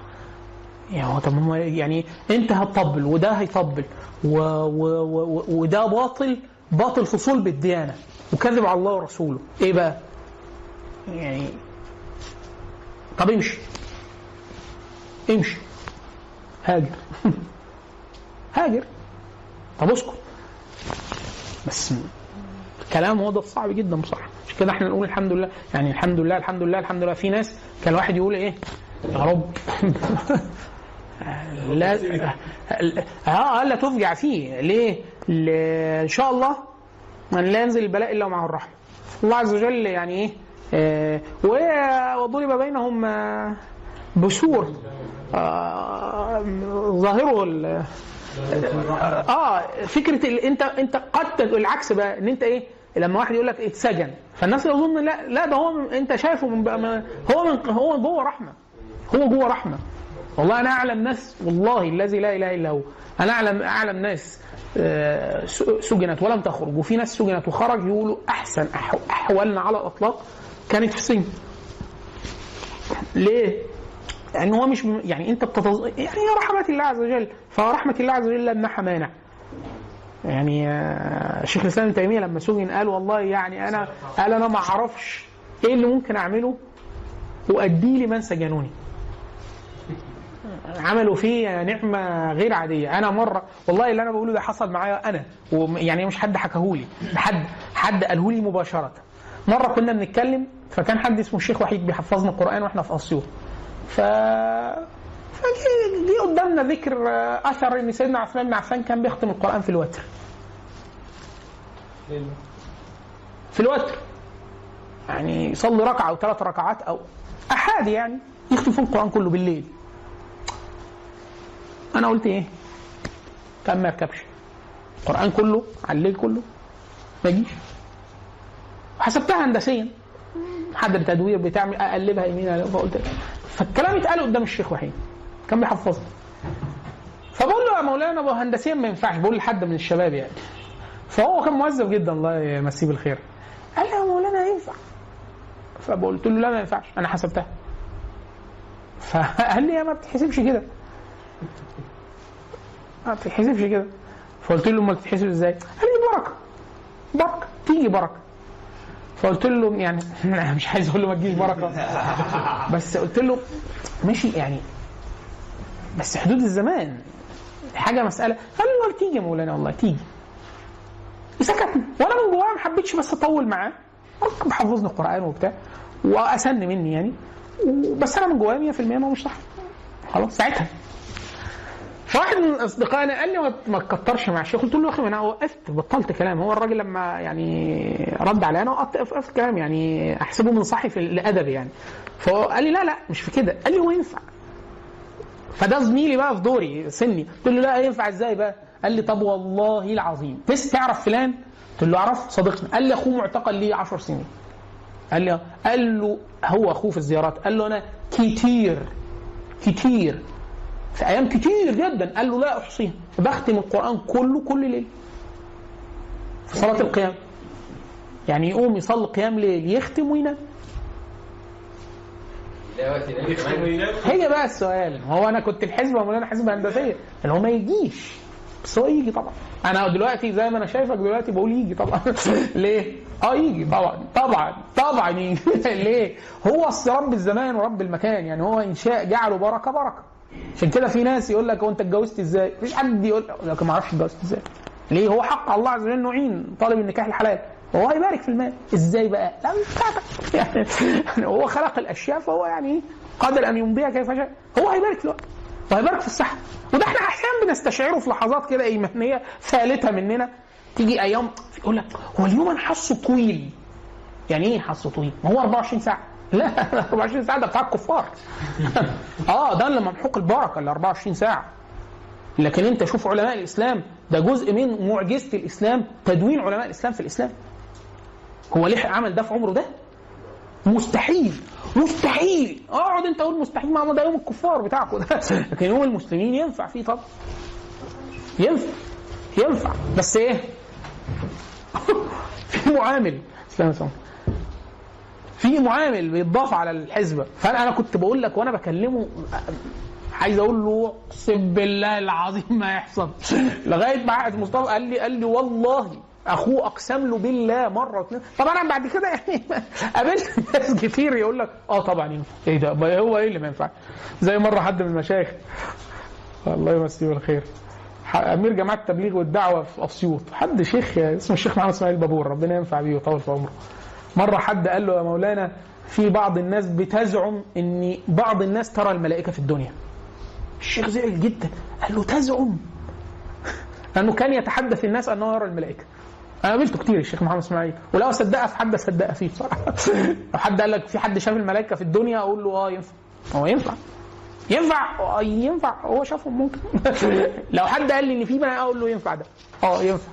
عند حديث النبي صلى الله عليه وسلم لو بقيتم على الحالة التي أنتم فيها عندي وفي الذكر يبقى ينفع ولا ما ينفعش؟ ينفع. الشاهد طيب. من ناحية العلوم الطبيعية 10 دقايق عشان نر- نروح الأستاذة. آه، إيه علاقة العلوم الطبيعية باللي إحنا بنحكي فيه علاقة العلوم الطبيعية باللي إحنا بنحكي فيه واحد دي قاعدة كلية هنقولها دي يعني لو أنتوا فهمتوها ومشيتوا بيها هت- هتأثر عليكم مجهود غير عادي في علوم كثيرة جدا. اللي دندن حواليها الكتاب اللي إحنا بنقوله الثقافات الثلاثة بس مشكلته إن هو قايلها بأسلوب صعب ومعقد. بس الكتاب بصراحة من أنفع وأدق الكتب اللي أنا قريتها في الموضوع على الإطلاق. أنا الكتاب قريته مرتين الورق يعني لو حد نفخ فيه يتقطع من كتر الإيه؟ تعليم مهم مهم جدا جدا جدا. كتاب خلاصة. يعني كتاب ما ينفع ما فيش كلمة ترفعها من مكان. كتاب دسم جدا جدا وصعب بس أنا بقول ليه كده؟ العلم مع الوقت. يعني أنت تقرا دلوقتي تفهم منه 15% كويس. تقرا شوية تكبر فيه. عارف لما أمك زمان كانت بتجيب لك الترنج تقول لك إحنا جابوا لك تكبر فيه يا حبيبي؟ جابوا لك في ثالثه ابتدائي وأنت داخل ثالثه ثانوي يكون إيه؟ بيع على مقاسك. كان ليها بعد نظر الحاجة. خلاص؟ فإحنا مدينك الكتاب ده تكبر فيه. إيه؟ اسامه نقطع دماغه؟ آه أنت آه عايزينه في حاجة. ماشي اتفضل حضرتك. الإذاعة المدرسية. في اسمه اسامه ضايع منه أستيكة. كان أول درس عندنا في أولى ابتدائي زمان قلم قلم ومن هذا. الله أظن ما فيش حد أكيد في الحاضرين حضروا يعني خلاص. طيب فواحد العلوم العبارة اللي إحنا بنقولها مهمة جدا اللي هي إيه؟ أن جميع العلوم أو كل العلوم هي بمجاز العلم الواحد. يعني كل العلوم علم واحد. فين المشكلة؟ إن أنت تشوف الز- الزاوية اللي ينظر لها من العلوم مع بعضها البعض. يعني أنا عايز أفهم علم اللغة، في علاقة بين علم اللغة والرياضيات. طبعا بالنسخة النحو والصرف والعروض هو رياضيات لو أنت ذاك- ذاكرت جبر لو أنت بتفهم جبر هتفهم لغة لو فهمت اللغة كويس فهمك للرياضة هيتحسن لو فهمت الرياضة كويس فهمك للغة هيتحسن طب في علاقة ما بين اللغة والفيزياء؟ آه في علاقة بين اللغة والفيزياء. يعني أنا لو ذاكرت فيزياء كويس هتحسن فهمي للغه آه. طب أنا درست علم لغة كويس هيتحسن فهم الفيزياء؟ آه. وضربنا مثال طبعا. أنا توني بوزن بتاع الرياضيات والنجاح في الإدارة وفرق العمل وبتاع. مطلق الملكة اللغوية مطلق فهم لكل العلوم. كل العلوم بتزود ملكاتك على التفكير المنطقي والمنهجي والابتكاري في علوم أخرى. وده سبب قوة الكتاب إن اللي كاتبه أستاذ في هارفارد بتاع سيكولوجي بيعرض لك أحيانا حاجات بطريقة بلغة علم تاني. وده ضربنا مثال مثال كان مثال فز هو مثال مشهور جدا لأنه إيه؟ قوي جدا في التدليل على اللي إحنا بنقوله اللي هو ال gamification. لما جابوا بحث بتاع biology DNA وبتاع 15 سنة باحثين مؤسسات ملايين بتتصرف عشان يعبروا يلاقوا طريقة يعبروا بيها عن تركيب الدي إن إيه بطريقة معينه مش عارفين واحد ابتكر عليهم طريقة أخرى جاية منين؟ من الألعاب واحد يقول لك يا لهوي هي وصلت الألعاب؟ يعني أنا ابويا أخش عليها لقينا بلعب أقول لي بيقول لي بتعمل إيه؟ أبقى صريح معاه كده وبكل أريحية. والله أنا بلعب يا بابا بذاكر. أه. اللعب مفيد. الألعاب مفيدة. عشان كده إحنا عندنا حاجة اسمها التعليم باللعب. وفي حاجة اسمها اللوعبة أو التلعيب. تحويل العلم إلى طريقة تشبه الألعاب. ده غير ده. خلاص؟ فال gamification راحوا مدوها للعيال gamers. خلصوا المسألة في 10 أيام. 10 أيام يا ابني آه لأنه بيفكر بطريقة تانية. فأنت لو دخلت على العلوم الطبيعية بهذه الطريقة يعني أنا بدعوكم لإيه؟ والعياذ بالله. إن حضراتكم تجيبوا كورس فيزياء أولي وتقروه تحضروا كورس فيزياء. بعد يقول لك لا هو إحنا يعني آه إحنا ماشيين وقال الله وقال الرسول لكن فيزياء؟ عليها الحرام ابدا. فيزياء لا. لا فيزياء إن شاء الله ومش عيب ولا حرام. قال لك البيت ده طاهر. ما تخشوش فيزياء ابدا. في ناس أول ما تقول له فيزياء أكنك قلت له كلام قبيح. أو العكس. في واحد بتاع هندسة ولا بتاع تقول له إحنا إيه؟ آه، بيتين شعر معلقتين لك علي الطلاق ابدا. حصل. ليه يا ابن الناس؟ يقول لك أنا بتاع فيزياء بتاع فإحنا عايزين نقول له إيه؟ إن العلوم كلها بمجاز العلم لوحده وكأنها علم واحد. يعني أنا لو ذاكر شعر. هستفاد حاجة في الفيزياء؟ آه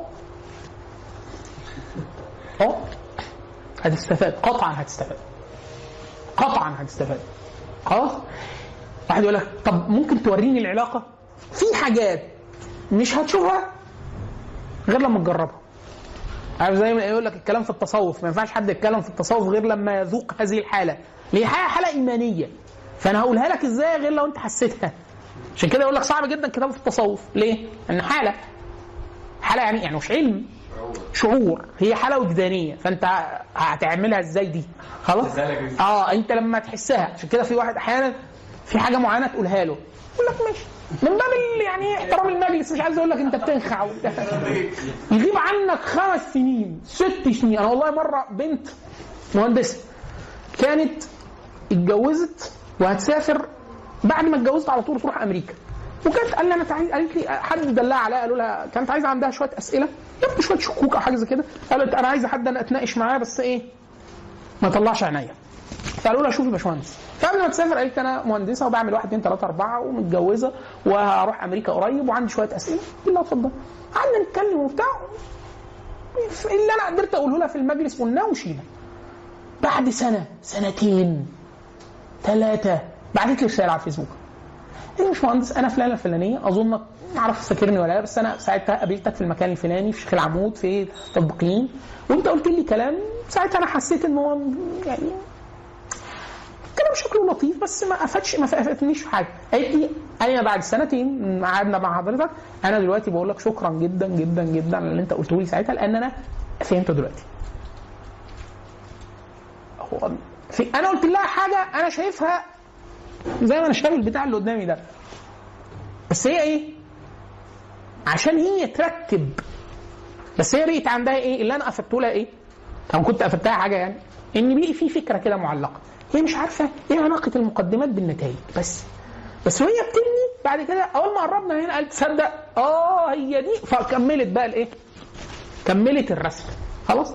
طيب إيه اللي يهمنا في الكلام في خمس دقائق عن العلوم الطبيعية؟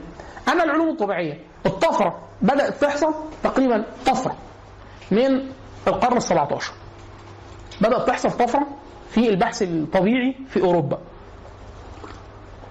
تواكب مع موجة علمانية ضخمة جدا لأن هذه المو- الموجة العلمية جوبهت من قبل الكنيسة.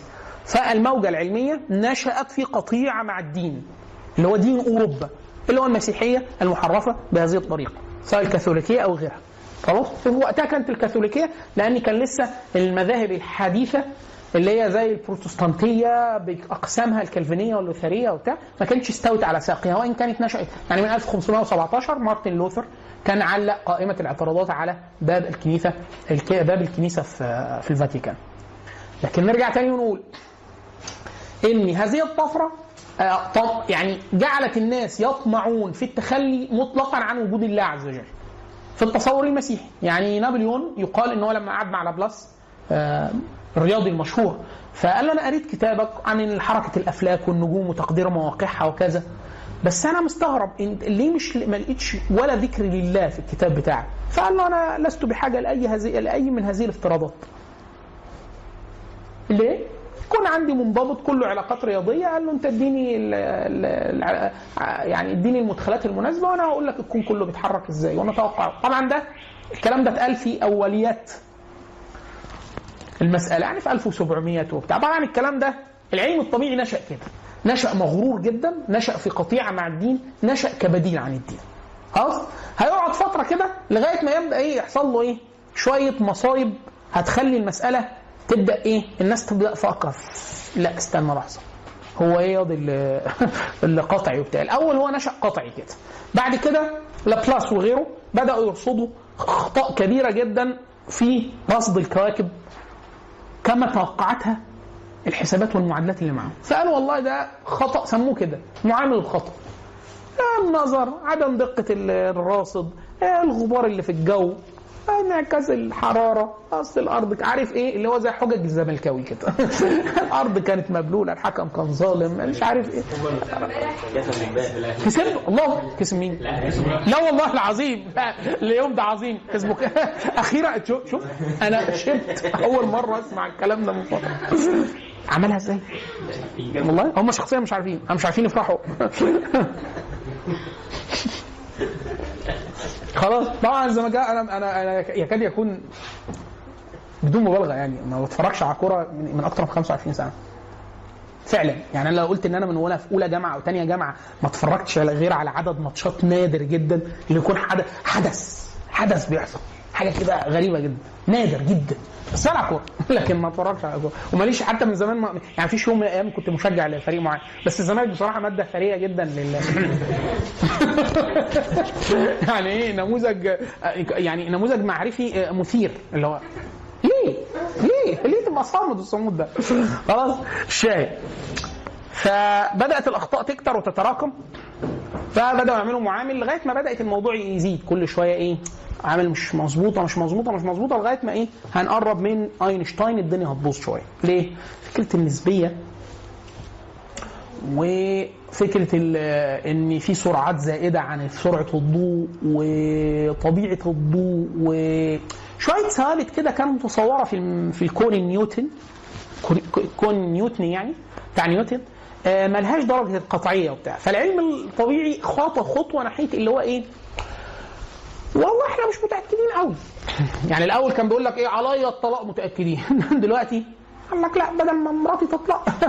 مش متأكدين قوي. بعد كده هايزنبرج 1920 قال لك على الطلاق إحنا مش متأكدين من أي حاجة. ليه؟ اللي هو مبدأ اسمه اسمه مبدأ عدم التيقن أو عدم التأكد. أو الانسرتينتي اللي هو إيه؟ يا ربنا يتولانا برحمته اللي هو إيه؟ أنا مش واثق في اي حاجة، ليه مش واثق في اي حاجة؟ يا بنتي مش مواد والماده دي بتسلك سلوك حتمي، لا طلعت مش حتمي، يعني إيه؟ طلعت احتمالي. هو مين الاحتمالي؟ من اصغر وحده لاكبر وحده. ما هو اصغر وحده اكتشفنا إن سلوكها احتمالي. فيعني إيه احتمالي؟ يعني السلوك المادي، المادي المحض الالكترونات تسلك أو لا تسلك آه احتمال تسلك بطبيعة معينة واحتمال هي هي فكرة الطبيعة المزدوجة. فالأشياء الدقيقة بما إنها كلها دي فلوس الورقة اللي أنت حاططها ورقة مش فلوس. أنا قلت من ال من الثراء بيسلك آه، سنانه ب 50 جنيه. كان في واحد صديقي يحب يغلس على التجار زمايله. كلهم كانوا تجار في أسوان بيبيعوا حاجات أيام مبارك. فكان التجاره رائجه جدا أيام السياحة وبتاع. فكان يسمع عن التجار اللي جنبه. يقول له يا محمود. ما اتنين الصيف يقول له يا محمود. طلع الخمسات من الدرج ولع فيهم نتدفوا. خمسات. اللي هو عايز يتدفى يعني. ولع في الخمسات. من باب الثراء يعني. خلاص؟ فقال لك لا إحنا مش متأكدين من سلوك الإلكترون. يبقى إحنا كده مش متأكدين من سلوك الذرة. يعني الحاجات الكيميائية والحاجات المادية المحضة نقدر نقول إن في احتمال إن هي تسلك أو لا تسلك؟ آه ده ينسحب يا مولانا على الحاجات الحيوية. الأصل كان لا ليه؟ لأنه نيوتن مما خرج به البقاءات الثلاثة بقاء طاقة بقاء المادة بقاء. الكتلة أو. الكتلة فمفاد الكلام إيه؟ إن هذه المياه هفترض إن هي أنا دلوقتي هزيتها بس هي ما اتهزتش هفترض إن هي في الأصل ثابتة نيوتن بيقول إيه؟ بيقول إن هي تظل في حالة سكون تام حتى يأتي إيه؟ قوه مؤثره كلام شكله إيه؟ منطقي. كان الكلام ده طبعا قبل الميكروسكوب. ها؟ قبل الميكروسكوب. وقانون بقاء الطاقة. أنا أسيب أي طاقة منظومة حراره حرارة بتاع تفضل زي ما هي لغاية ما إيه؟ يحصل حاجة تانية. وقانون بقاء الكتلة. خلاص؟ طيب الحركة والطاقة والكتلة لغاية ما جه برنولي بيعمل شوية أبحاث مع تكبير شديد جدا للسوائل اللي هو فكرة الحركة الاهتزازية الدائمه قال له أنا اسف هو العكس أنت عكستها. هي كل الحاجات بتتحرك حركة دائمه يعني كل الأجسام في حالة ذبذبة دائمه يعني السائل ده لو إحنا حطيناه في حالة سكون تام فيما نرى لو كبرناه لدرجة مهولة هنشوفه بيعمل إيه؟ حالة vibrations تامة. طب هو منين؟ لا ده هو في الأصل ما بيتحرك. فده أول قانون اتخرم. راح. قانون الثاني الديناميكا الحرارية خرم القانون الثاني القانون الثاني الديناميكا الحرارية بيقول إيه؟ إن كل منظومة من منظومات الحرارة تتحول لمنظومة أخرى تفقد جزء ولا بد. يعني مش هتبقى؟ لا. يعني أي منظومة لا يمكن تحويل. يعني أنا عندي حرارة حرارة حولتها لحركة. كل ال x بتاعت الحرارة دي تحول ل x حركة؟ لا. في delta S اللي هو الانتروبي أو الاضمحلال فكل منظومات الطاقة آخذة للخمود والاضمحلال كل منظومة طاقة بتتحول لمنظومة طاقة يفقد جزء ولا بد اللي هو ال delta S كل ما بنحل بنحسن منظومة ال delta S أو الاضمحلال بتاع المنظومات كل ما بنحسن كفاءة المكن. ليه؟ لأن إحنا مش عايزين نفقد، إحنا غلينا مية مثلا تعبنا بيها وديناها تربينة وبتاع فكل ما الطاقة عايزين نحول كل الطاقة الحرارية اللي إحنا عملناها لطاقة حركية في التربينة عشان نولد كهرباء. فلو فقد كبير جدا يبقى إحنا إيه؟ بنرمي فلوس في الهواء، لو حسنا من الكفاءة بتاعتها يبقى إحنا إيه؟ العربية، البنزين بيعمل حرارة جامدة جدا، حرارة بتحول طاقة حركية، كل ما اقلل الفقد بتاع أي منظومة كل ما أنا إيه؟ أحسن من الكفاءة الكلية بتاعت وهكذا. خلاص؟ آخر مفاجأة بقى إن إحنا الغرور الف- الفلكي والكوني كنا متصورين إن إحنا إيه؟ إن في حدود رصدنا للمادة السوداء في العالم في الكون إن إحنا متصورين إن الك- الكواكب والنجوم والأجرام تسلك سلوك معين. طبقا اللي إحنا متصورين إن المادة السوداء دي عدم. خلاص؟ المادة السوداء دي بتكون كام يا مولانا في ظننا الحالي من 90 ل 99% من مادة الكون. الإجابة جت إيه؟ إن سلوك الأجرام المرصود لا يتع... لا يفهم إطلاقا من خلال فهمنا لطبيعة المادة السوداء، فالمادة السوداء دي مادة لها سلوك. وإحنا ما نعرفش عن أي حاجة فإحنا ما نعرفش حاجة عن كام في المية من الكون تاني وقول كده قول ها تاني كده 99% على أعلى تقدير و90% فإحنا اللي نعرفه ده فين؟ في, أحسن تقدير على أساس إن إحنا رصدنا اللي هو بيسموه الكون المنظور. ده اللي إحنا عارفينه. ده اللي إحنا عارفينه. فإحنا ما نعرفش حاجة عن المادة السوداء؟ ما نعرفش. طيب وما عندناش تأكيد على احتمال سلوك المادة المواد. لا. طيب نعرف نقيس الإلكترون؟ لا. اللي هو فكرة إيه؟ أثر المراقب في حاجات. لو قستها تتغير. فأنت إيه؟ يتبقى الجانب الاحتمالي بس. طب الحاجات خلاص بقى خلينا في خلينا في ثابتة. لا. طب هو إيه اللي بقى إن إحنا إيه اللي إحنا متأكدين منه؟ ولا حاجة. لو سبت أصلا الكون هينهار إيه؟ لو سبت الكون هيقف. اللي هي؟ شوف بقى سبحان الله العظيم إحنا بقى إيه إحنا الفكرة في إيه؟ إن هو هذا العلم الطبيعي. من اليقينية الشديدة جدا للاحتمالية اللي بعد كده إيه؟ حاليا بقى الاحتمالية لا غزت بقى. عشان كده إحنا دلوقتي في فعلا في العالم الفيزيائي الرياضي الفيزياء دلوقتي بقت رياضيات. ليه؟ لأن إحنا واصلين لمستوى ما بنرصدوش فيزيائيا. فبقت الفيزياء قلبت رياضيات. عشان كده حاليا دلوقتي قاعد بيقول لك بدرس فيزياء ما بعد كمية أو كمي يبقى معناها إن هو عالم رياضيات بس إيه؟ حم بي- يعني يعني بحب الفيزياء. أنا بتاع رياضيات بس بحب الفيزياء. قال لك أنا مش مش فيزيائي بس بحبهم بس بحترمهم. ليه؟ لأنه ما أنت ما ما فيش حاجة يمكن تكون بتدرسها يمكن رؤيتها أو قياسها أنت بس تعبر عنها بايه معادلات رياضية. كل ما تجيب لنا موديل رياضي أكثر تعبيرا كل ما إحنا بنتكلم عن حاجة. إيه اللي إحنا نخلص ليه من الفكرة البسيطة دي جدا؟ إني حاليا النظر حتى للعلوم الطبيعية المفروض تكون أقل يقينية بكثير. امال ليه فايدة الكلام في العلوم الطبيعية؟ إن هي فقط لما أنا أقول لك إن ده حاجة معمولة تجربة فيزيائية ولا بتاع إن يمكن تكرارها ويمكن التأكد إن أنت مش نصاب وإن ده مش علم زائف. أما يقينيه اللي أنت بتقوله زيك بالظبط وواحد بيتكلم في أي علم مما تراه غير قطعي أو ظني.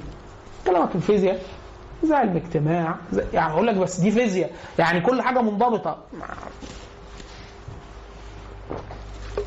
راجع الفصل الأخير. إن هو إيه؟ إن إحنا في الاحتمالية زايدة جدا. طيب إحنا دورنا كمسلمين من ناحية الفيزياء أو الكيمياء أو البيولوجي أو كل العلوم الطبيعية إن إحنا نأخذ طرف من هذه العلوم. كجزء أساسي طرف يعني جزء بسيط منها. يعني ما ينفعش ما ينفعش. ما يبقاش عندك فكرة طبية. ما ينفعش ما يبقاش فكرة عن عندك عن التشريح عن التشريح الأساسي لجسم الإنسان.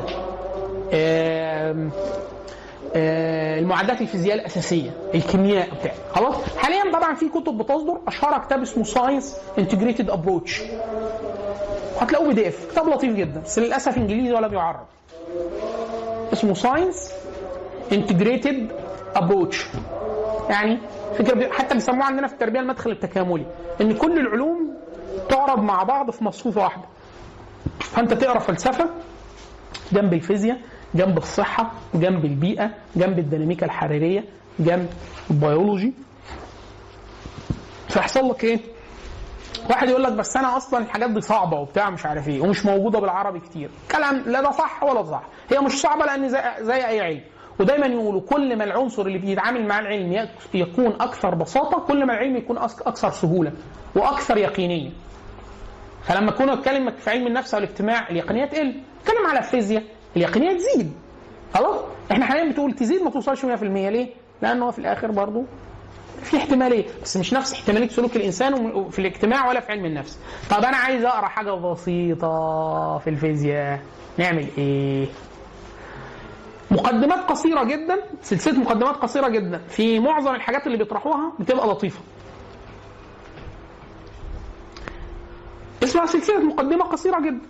بيطبعها هنداوي. ميزتها إن هنداوي بيرفع كتب بي دي اف أو الكتب بتاعه مقدمات العلوم اللي بتعملها علم معرفة الكويت زي إيه؟ مثلا إيه؟ قصة النار بتاع الكيمياء ال- الأعداد في حياتنا اليومية عن الرياضيات البيولوجي قصة البيولوجي. آه حاجات البيولوجي قصة البيولوجي. عالم معرفة الكويت السلسلة. فيها فالعناوين اللي فيها لطيفة جدا. أو الأهم على الإطلاق بقى إيه؟ ان مؤسسة التقدم العلمي بتاعت الكويت بتنزل كراسات ملونة ومطبوعة ومخدومة ومعربة عن أدق حاجات في العلم ومبسطة جدا للأطفال في العلوم. اللي هو إحنا أنا طفل في البيولوجي. لو أنا ما درست بيولوجي قبل كده فأنا عايز حد كده ممكن حضرتك تشرحها لي بطريقة لطيفة وما تكرهنيش في العلم. فيعني إيه؟ اعملوا زبون. فأنا عايز حد يشرح لي إيه؟ فيزياء بشكل بسيط. عايز حد يدرس أنا شخصيا جبت أطالس وبتاع الحاجات اللي فيها تشريح وبتاع مراتي دكتورة. اشرحي وحاليا إحنا في وقت فعلا في إحنا في حرج شديد جدا من ناحية الس- السؤال يوم القيامة. ليه؟ كما أخبر النبي صلى الله عليه وسلم بين يدي الساعة يفشو القلم يفشو القلم تدوين العلم بقي سهل وميسر جدا جدا. قلم كناية عن العلم. العلم بقي متيسر جدا. عايز course بسيط في الفيزياء فيه course بسيط في البيولوجي فيه عايزه متعرف فيه عايزه مش عارف إيه متع... فيه طب للأطفال فيه طب كرتون فيه فيه فيه فيه بس يطلب.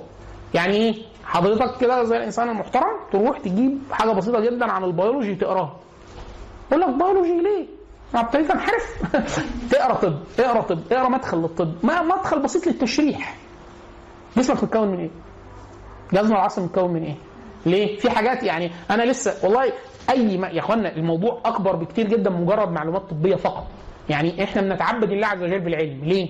كل علم كل علم ليه مدخل للإيمان وليه مدخل لإن أنت يرتفع عنك إثم أو نفع دنيوي وأخروي. مثال والله ده موقف حصل معانا وزوجتي. إحنا ربنا رزقنا بهدى. هدى دي ثالث بنت. يعني في ندى وفي يمنى فزوجتي دي ثالث بنت ليها. يعني رضعت دي ورضعت دي ورضعت دي حملت في دي وحملت دي والحمد لله الثلاثه والدتهم آه، آه، رضعتهم طبيعي. فأنا بسألها على هدى هي عند أهلها فبقول لها إيه أخبارها في الرضاعة؟ قالت لا أحسن بكتير جدا من التانيين وهي دكتورة أصلا أنا بتكلم عن حد أصلا طبيب قلت لها ليه؟ قالت لي لا ما أنا معلوماتي اتحسنت. أنا وهي خدنا كورس رحنا أنا وهي أنا وهي حضرنا كورس. عن الرضاعه الطبيعيه والحمل الطبيعي وحاجات زي كده. أنا وهي مش هي لوحدها أنا وهي. عشان أنا احسن من المعلومات الطبية. خلاص؟ فبتقول لي إيه؟ أنا مع الدراسة والكورس اكتشفت إن اللبن نوعين. كل ناحية في الرضاعة اللبن نوعين لبن خفيف في الأول ولبن التقيل اللي فيه ال- ال- الدهون وبتاع ده اللي بيخلي الطفل يقلبظ بتاع البوز ده اللي هو إيه خدوده بتاع عارف الطفل لما خدوده تبقى مبقلظة كده؟ اهو ده اللي هو لبن البوس اللي هو يرضعه تهريه بوس في خدوده خلاص؟ فاللبن ده هو اللي بيتخنه. خلاص؟ قالت لي إحنا كنا كستات بتفكير عام وهي دكتورة بس في قدر ما من العلم مش عندها اللي هو إيه هو إيه الرضاعة وإيه الرضاعه الطبيعية ونوع اللبن واللبن ده والله العظيم لو كافر يامن لو عرف يعني لو عيت ينزل تلاقي نزل في في اللبن مضادات. عشان الطفل في اول لو بيرضع طبيعي أول ست شهور اللي هو بيسموه الرضاع المطلق آه، في أمه عيت ولا في مش عارف إيه ينزل له مضادات. في اللبن سبحان الله العظيم اللي هو لو كان إيه بقى إيه؟ إيه؟ جاوب خلاص. فبتقول لي إيه؟ بتقول لي أنا كان ستات. ترضع شوية من هنا وتقول إيه؟ لا خلاص اغير الناحية الثانية بحيث يرضع من هنا ويرضع من هنا. انت بتعمل إيه كده؟ تدي له شوية اللبن اللي ما فيهمش فاتس وما فيهمش حاجات مفيدة وبتاع مش عارف إيه. أول ما يبدأ يبدا يرضع اللبن اللي يت- يت- يتقله ويتخنه ويبدأ إيه؟ بتدي له الناحية الثانية اللي فيها اللبن اللي ملوش لازمة. وبعد كده خلاص بطنه اتملت يروح ينام. قيلولته يرجع. تكون انت مليت تاني. اللبن اللي هو وتدي له من هنا وتدي قالت لا خلاص بقى. رضاعة من ناحية واحدة هياخد الجزء اللي هو البسيط. وبعد كده الجزء المغذي وبتاع. عشان كده معدل الزيادة بتقول لي معدل الزيادة في الوزن مظبوطة جدا وبتاع. أحسن من أي معدلات تانية. السبب إن 1 2 3 4 كل معلومة طبية. الدكتورة في الرضاعة قالت أول ما تتولد ما تخلوهاش ياخدوها. طفل. خلوه يلمس جلد أمه شوية وجلد أبوه. ليه؟ ده بيحسن جدا من الحالة النفسية للطفل بعد كده. ليه؟ يقول لك لأنه الطفل مش عارف خلوه أول حاجة أول جزء لبن هينزل بعد الولادة لأنه اللبن ده بيبقى فيه واحد اثنين ثلاثة أربعة بيحسن مش عارف من الحالة أنت بتبقى قاعد إيه ده؟ هو ده في كده؟ آه في كده. وأح... شوية اللبن الأولانيين فيهم كم مضادات حيوية لكل الحاجات الحاجات اللي نازل بيها الطفل دي حاجات الأول شوية لبن هم في... عند الأم بيبقوا مناعة من كل ده. فكون معظم المستشفيات أول ما الطفل- بتاخد بيروح حضانة يراعوه بتاع هم ما بيراعوهوش هم بيفقدوه الجزء المفيد جدا جدا. فمراتي قالت للدكتورة قالت لها لو أنا فايقة أو خدرتوني أو بتاع الطفل خلوه يلمسني آه، لم- لمس مباشر جلد الجلد وخلوه يرضع مش عارف إيه. كده. فالدكتورة حتى كانت يعني معجبة جدا تقول أنتوا يعني إيه مذاكرين وجايين أصل أنا قلت لها مثلا ما تعمليش كذا. هي مراتي قالت لها ما تعمليش واحد اثنين ثلاثة أربعة. الطفل لما رحنا له قلنا له هاتوه فقالوا لا أنتوا بتاخدوه بعد ساعتين. فجبت لها الدكتورة قلت لها قولي لهم يجيبوه. جيبوا هدى عايزين نستلم؟ طب استنوا هنرجعها لكم. خدناها إحنا الأول. بعد كده رجعناها له لأن هو مفيد إن هو يراقب شوية حاجات معينة في الوظائف الحيوية. بس إحنا عايزينها اغراض ثانية فأنا بالله بقول لكم إن كل المعلومات معلومة بيولوجية معلومة طبية معلومة بتاع مفيدة ليك ليك ولعيالك و... الع... العلم شريف لذاته.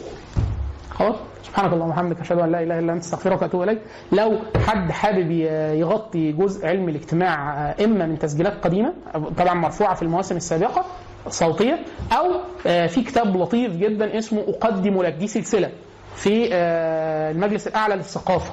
ميزتها إن الكتاب ده يساوي المفروض الكتاب المفروض يتباع ب 100 جنيه. قيمته كتاب مترجم وحاجة كويسة وسلسلة مدعومه من الدولة وبتاع بيتباع ب 8 جنيه. في المجلس الأعلى للثقافة. أي طالب في جامعة عين شمس فيه منفذ دايم للمجلس جوه جامعة عين شمس. فالكتب بياخدها ب 50% يعني الكتاب ده بيبقى مكتوب عليه 16 جنيه. في الأصل. أنا عشان طالب أنا طبعا طالب الحمد لله باخده ب 8 جنيه. كتاب 8 جنيه واحيانا 7 جنيه وهكذا. السلسلة اسمها إيه؟ هي سلسلة مش في علم واحد اسمها أقدم لك. إحنا عايزين أنهي عدد؟ أقدم لك علم الاجتماع. ميزته الكتاب. ان هو كتاب مصور. يعني إيه مصور؟ يعني رسوم كرتونية هو كله. السلسلة بتاعت أقدم لك هي شرح لكل العلوم بالصور الكاريكاتيريه وهو مرجع علمي مخدوم جدا يعني ما تتصورش ان ده الأطفال ولا حاجة. هو هو فعلا للمبتدئين في العلم بس دقيق جدا. بالنسبة للمستوى ده يعني. خلاص؟ فأنا مثلا حد عايز يقرأ في الرياضيات في أقدم لك الرياضيات. واحد عايز يقرأ حاجة عن اينشتاين أقدم لك أينشتاين.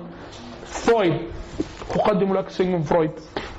علم الاجتماع أقدم لك علم الاجتماع. وهكذا. لو حد عايز يغطي هذا الجزء أتمنى أن إحنا نكون يعني أفدناكم بأي شيء في هذا الجزء اللغوي والإنساني. ال- الامتحان. آه، أنا أفضل الامتحان طبعا يكون بعد رمضان. أنا أفضل. لينا وليكم. إحنا تفضوا وإحنا نفضلكم. وأنتم تذاكروا. آه، نصيحة لله. أي حاجة أتيح لك قدر إن أنت تعملها لو أجلتها بيرتفع عنك التوفيق واللطف بتاع الإنزال. يعني ربنا ما دام سمح لك دلوقتي إن أنت تتعلم يبقى قدر ليك إن أنت تتعلمه دلوقتي. لو ما خدتش الفرصة يرفع. ويرفع اللطف. فيجي تذاكره في وقت تاني ما تقدرش تذاكره اللي هو ما تسوفش خالص. يقول لك أكثر ندم أهل النار من التسويف. أكثر ندم. أهل النار التسويف ليه؟ يقول لك طب هتوب. طب مش عارف. طب مش عارف. فهو اللي جابه سواء مسلم معذب عياذا بالله أو كافر مخلد عياذا بالله. فهو الفكرة في إيه؟ خدها فرصة. وأنت دلوقتي فأنا بدون مبالغة والله أعرف ناس اقتطعت لنفسها ودي عن تجربة شخصية. ما مش ممكن يكون ربنا باعث نبي آخر نبي إلا ما الكلام اللي هيقوله كله مهم. والنبي صلى الله عليه وسلم قال في حق كلامه حق كلام النبي صلى الله عليه وسلم. أني قد أوتيت جوامع الكلم. إيه جوامع الكلم يا مولانا؟ إن الكلمات قليلة اللفظ غزيرة المعنى لو كتبها الكاتب أو أراد أن يقولها قائل غير النبي لقالها في الكتاب والكتابين والثلاث. كتاب اثنين ثلاثة عشان كده كل علوم الإسلام مشققة من كلام النبي. القواعد الفقهية والأصولية ومش عارف. جابوها إزاي؟ لأنه هو قد اوتي جوامع الكلم. يعني ربنا اداله القدره على تكثيف المعاني. فيقول الكلمتين تروح أنت إيه؟ تقعد تفهم فيهم تلاقيه مطلع علوم وفهوم وبتاع في علوم كثيرة جدا. خلاص؟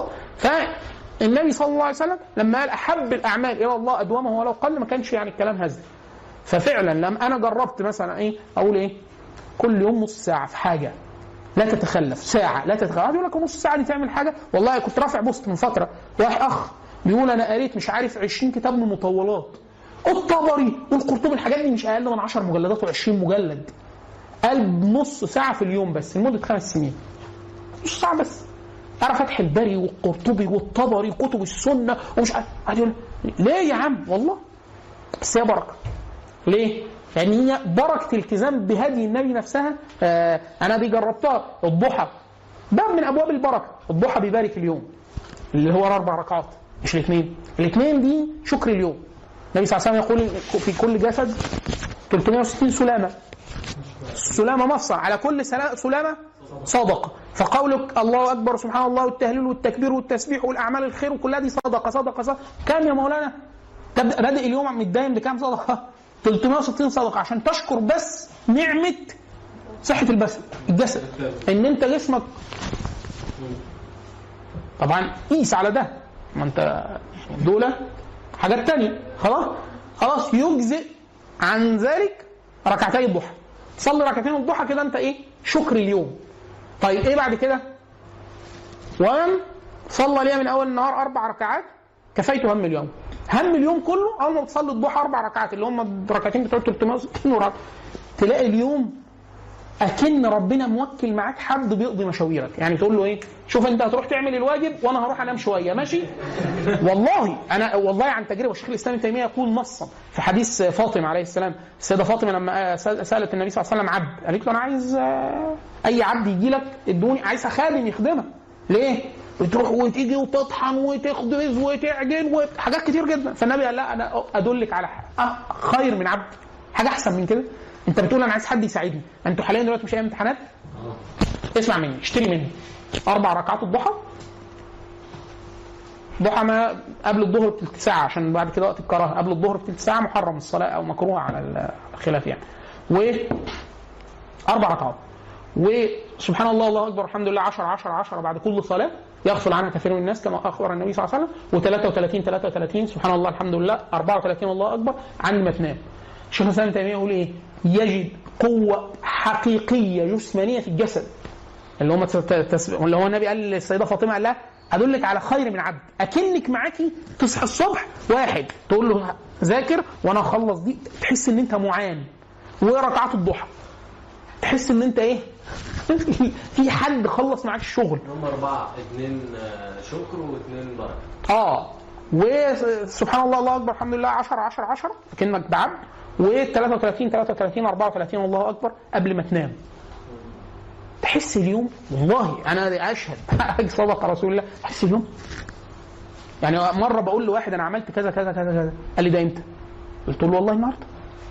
يعني قال لي أنت عايز تفهمني كنت يوم صحينا الصبح رحنا مشوار بعنا بعنا أرض آه، اشترينا شقة أودعنا فلوس في البنك وعملنا توكيل في شهر عقاري ورجعنا مشوار من الرحاب بدلنا عربيات وبعد كده رحنا الكهرباء خلصنا طلعنا غيرنا عداد.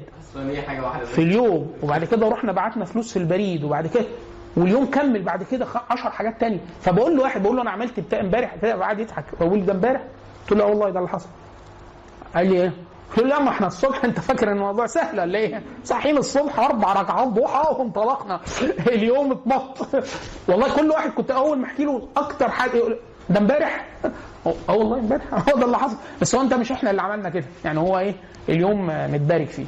فاستعينوا آه، يعني بالذكر والدعاء في هذه الأيام. وإن شاء الله الامتحان آه، التحريري في الغالب ما بيتجاوزش المبادئ العشر يعني إحنا بيبقى الشرح ممكن يكون فيه معلومات كتيرة آه، أو تفاصيل كتيرة بس إحنا المقصد في هذا المستوى أنتوا لسه هتتنافخوا قصدي يعني هتاخدوا تفاصيل تانية في في المستويات الأعمق فالنحو كله هتدرسوه مع مشايخ متخصصين آه، نحو صرف بلاغة تفسير كل حاجة كل ما مستوى بيطلع تلاقي الكلام علمي أخشن وأكثر دقة وبتاع فإحنا مش قلقانين عليكم بعد كده بس إحنا إيه؟ رسمنا لكم خريطة كبيرة حاولنا نرسم لكم أكبر قدر من العلاقات ما بين العلوم. حاولنا نحفزكم بأكبر قدر من عشان يعني لسه السكة قدامكم طويلة شوية. 32 33 قال لك 33 34 ها؟ آه، فامتحان الامتحان التحريري بيبقى لا يتجاوز المبادئ العشرة بس المبادئ العشرة عن المبادئ العشرة. يعني إيه؟ ممكن السؤال كده اذكر مبادئ العشرة للعلوم الآتية. نحو صرف عروض كده يعني خلاص. آه فده يستلزم إن حضراتكم تاخدوا مننا وثيقة دقيقة جدا فيها المبادئ العشرة. أنا هعمل كده إن شاء الله. يعني هبعت لكم وثيقة دقيقة لطريقة المبادئ العشرة اللي إحنا عايزينها. بحيث لو أنا قلت لك اكتب المبادئ العشرة عايزك تكتب ده. خلاص؟ على الطلبة بتاع الطلبة. إن شاء الله. آه بس الحاجة اللي هنشترط فيها الامتحان اللي هيتقال إن هو open book يبقى هو open book زي العلوم الإنسانية. العلوم الإنسانية open book open web open friend يعني عايز تسأل العلوم الشرعية واللغوية في الغالب ما بتبقاش open book يعني هنقول لك إيه آخر علاقتك بالورقة اللي كنت بتذاكر منها لما تفتح الامتحان. فتحت الامتحان سيب الورقة. واحد يقول لك طب ما ممكن أسيبها وألزقها قدامي؟ لا سيبها حرفيا. يعني إيه؟ واحد يقول لك يعني أنت هتديني المبادئ 10 اللي أنت هتسألني فيه؟ أه. طب ما أنا خلاص ما هي معايا. لا. ما أنا عايزك تحفظها. ممكن آه، نقول لك اكتب اكتب الأبيات النظم بتاع المبادئ عشرة إنما بادي كل فن عشرة أو آه، من رام علما يعني اللي إحنا كنا بنقولها إيه المشهورة هنا؟ إنما بادي كل فن عشرة خلاص هي طبعا ليها منظومات تانية ليها أكتر من سبع منظومات تانية بس دي لطيفة ومشهورة بتاعت الصبان. فنقول لك اكتبهم دول واكتب المبادئ العشرة بتاعت النحو والصرف والعروض. وأجب على الأسئلة الأتية بتاعت العلوم الإنسانية، العلوم الإنسانية ما فيهاش شفوي طبعا، ال- الشفوي بتاع العلوم اللغوية لو سالناكوا هيبقى لا يتجاوز عما قلناه. يعني أقول لك إيه قول المبادئ العشرة. ولو سؤال مثلا لو حاجة فصلت فيها زي النحو. أقول لك مثلا خد صوت مجرد وهات لي القوالب اللي إحنا قلناها. مثلا آه العروض. جيب لك بيت. أو ممكن أجيب لك البيت نفسه اللي أنا اديته لك. أقول لك قطع لي ده وقول لي أنهي بحر. خلاص؟ وهكذا. يعني إيه؟ لن يتجاوز هذا القدر إن شاء الله. ماشي؟ لو عندكم أي حد عنده أي سؤال أو آه، استفسار قلنا السلسله بتاع الكويت اسمها إيه؟ علم آه دي لا الثانية اسمها مؤسسة التقدم العلمي. أيوة. دي اللي هي بتاعت العلوم. دي مختصر فيها مختصرات كتيرة جدا. يعني ليها هي فيها منط... طبعا دي فرصة عظيمة جدا لما يجي معرض الكتاب لأنه بتبقى بتتباع برخص التراب. فعلا ببلاش. يعني الموسوعات الكبرى العلمية كانت بتأ... بتكلف. هي أصلا 700 جنيه. أنا كنت بشتريها في المعرض الجمهور بيشتريها ب 60 جنيه. إحنا كنا أحيانا بناخد سعر خاص يعني بناخد ب 20 جنيه. الموسوعة ب 700 جنيه. الناس كانت بتشتريها ب 60 جنيه برضو أكنه ببلاش. خلاص؟ ف... فهي مهمة جدا وبسيطة جدا في العلوم. آه. وهي ليها منفذ دايم بس حاجتهم بتبقى غالية بره المعرض طبعا. آه، اتفضل. مثلا لما أجي امسك اي كتاب اقرا فيه بعد كده مش هحفظ الكتاب إزاي استفيد من الكتاب ده اقرا الكتاب في كتب اسمها كتب القراءة. كيف تذاكر؟ لا لا لا. هو الكتاب طبعا شارح نفسه. اسمه كتاب اكتب كده. اسمه كيف تذاكر كتاب اسمه كيف تذاكر طبع الجرير. لا لا مش توني بوز. اسمه كيف تذاكر كتاب عظيم جدا. يقول لك أنواع القراءة المختلفة النصوص. إزاي تلخص؟ إزاي تحفظ؟ والكورس بتاع learn how to learn عظ... الكورس ده لازم يعني وكأنه فرض علم على كل واحد بيذاكر. أي حاجة إن هو يسمعه. أخونا أحمد الازهري كان شرحه على إدراك أو رواق. هتلاقوا على اليوتيوب اسمه ت- ت- تعلم كيف تتعلم. وشرحه هنا الشيخ العمود بس هو أصلا أحمد كان مع ال staff بتاع learn how to learn في Coursera وبعد كده عملوا كله عربي في رواق. وبعد كده اداه هنا في شيخ العمود. فلو حد عايز يسمعه عربي يسمعه من أحمد. حد عايز يسمعه إنجليزي مع- معمول له subtitle عربي. كويس جدا. مع كيف تذاكر. حد ليه أسئلة أو تعليقات؟ طيب يعني إحنا بنعتذر لكم عن أي أي إساءة أو تقصير يعني سامحونا لو في حاجة ضايقتكم مننا يعني طول الدورة. ونسألكم الدعاء ويعني تحروا هذه الأيام فهي أيام يعني إيه؟ خير وبر وعفو. طبعا شهر شعبان كما أخبر النبي صلى الله عليه وسلم هو شهر ترفع فيه الأعمال إلى الله عز وجل. فقال فأنا أحب الحديث لما سألته عائشة عن صيامه لشعبان فكان النبي صلى الله عليه وسلم يصوم شعبان أو جل شعبان أو معظم شعبان. فلما سألته سئل عن ذلك النبي صلى الله عليه وسلم قال يعني إيه؟ هذا شهر يغفر عنه الناس بين رجب ورمضان ترفع فيه الأعمال إلى الله عز وجل فأنا أحب أن ترفع علي أعمالي وأنا إيه؟ آه، صائم. آه، هذه الأيام كما أخبر النبي صلى الله عليه وسلم عبادة في الهرج كهجرة إليه. عبادة في الهرج كهجرة إليه والهرج هو تداخل أمور الناس أو القتل فشو القتل. فإحنا في أيام يعني ما يعلم بها إلا الله آه ويأتي أيام هي أسوأ مما تظنون. يعني الأمر قد يسوء, يسوء لكن يسوء على أناس ويحسن لأناس. فالنبي صلى الله عليه وسلم كانت بعثة النبي صلى الله عليه وسلم رحمة لأناس ولعنة على أناس. لعنة على من رآه وكفر ورحمة لمن رآه وآمن. ف... فالمسألة نسبية. فالمسألة المسألة نسبية. فكما أخبر النبي صلى الله عليه وسلم عبادة في الهرج كهجرة إليه من أجل العبادات طلب العلم وكما أخبر النبي صلى الله عليه وسلم الدعاء العبادة الدعاء هو العبادة. حديث النبي صلى الله عليه وسلم الدعاء هو العبادة. فمداومة الذكر والدعاء وكذا يعني إيه آه، تنجيك إن شاء الله. سبحانك اللهم وبحمدك أشهد أن لا إله إلا أنت أستغفرك وأتوب إليك. بارك الله فيكم شكر الله لكم.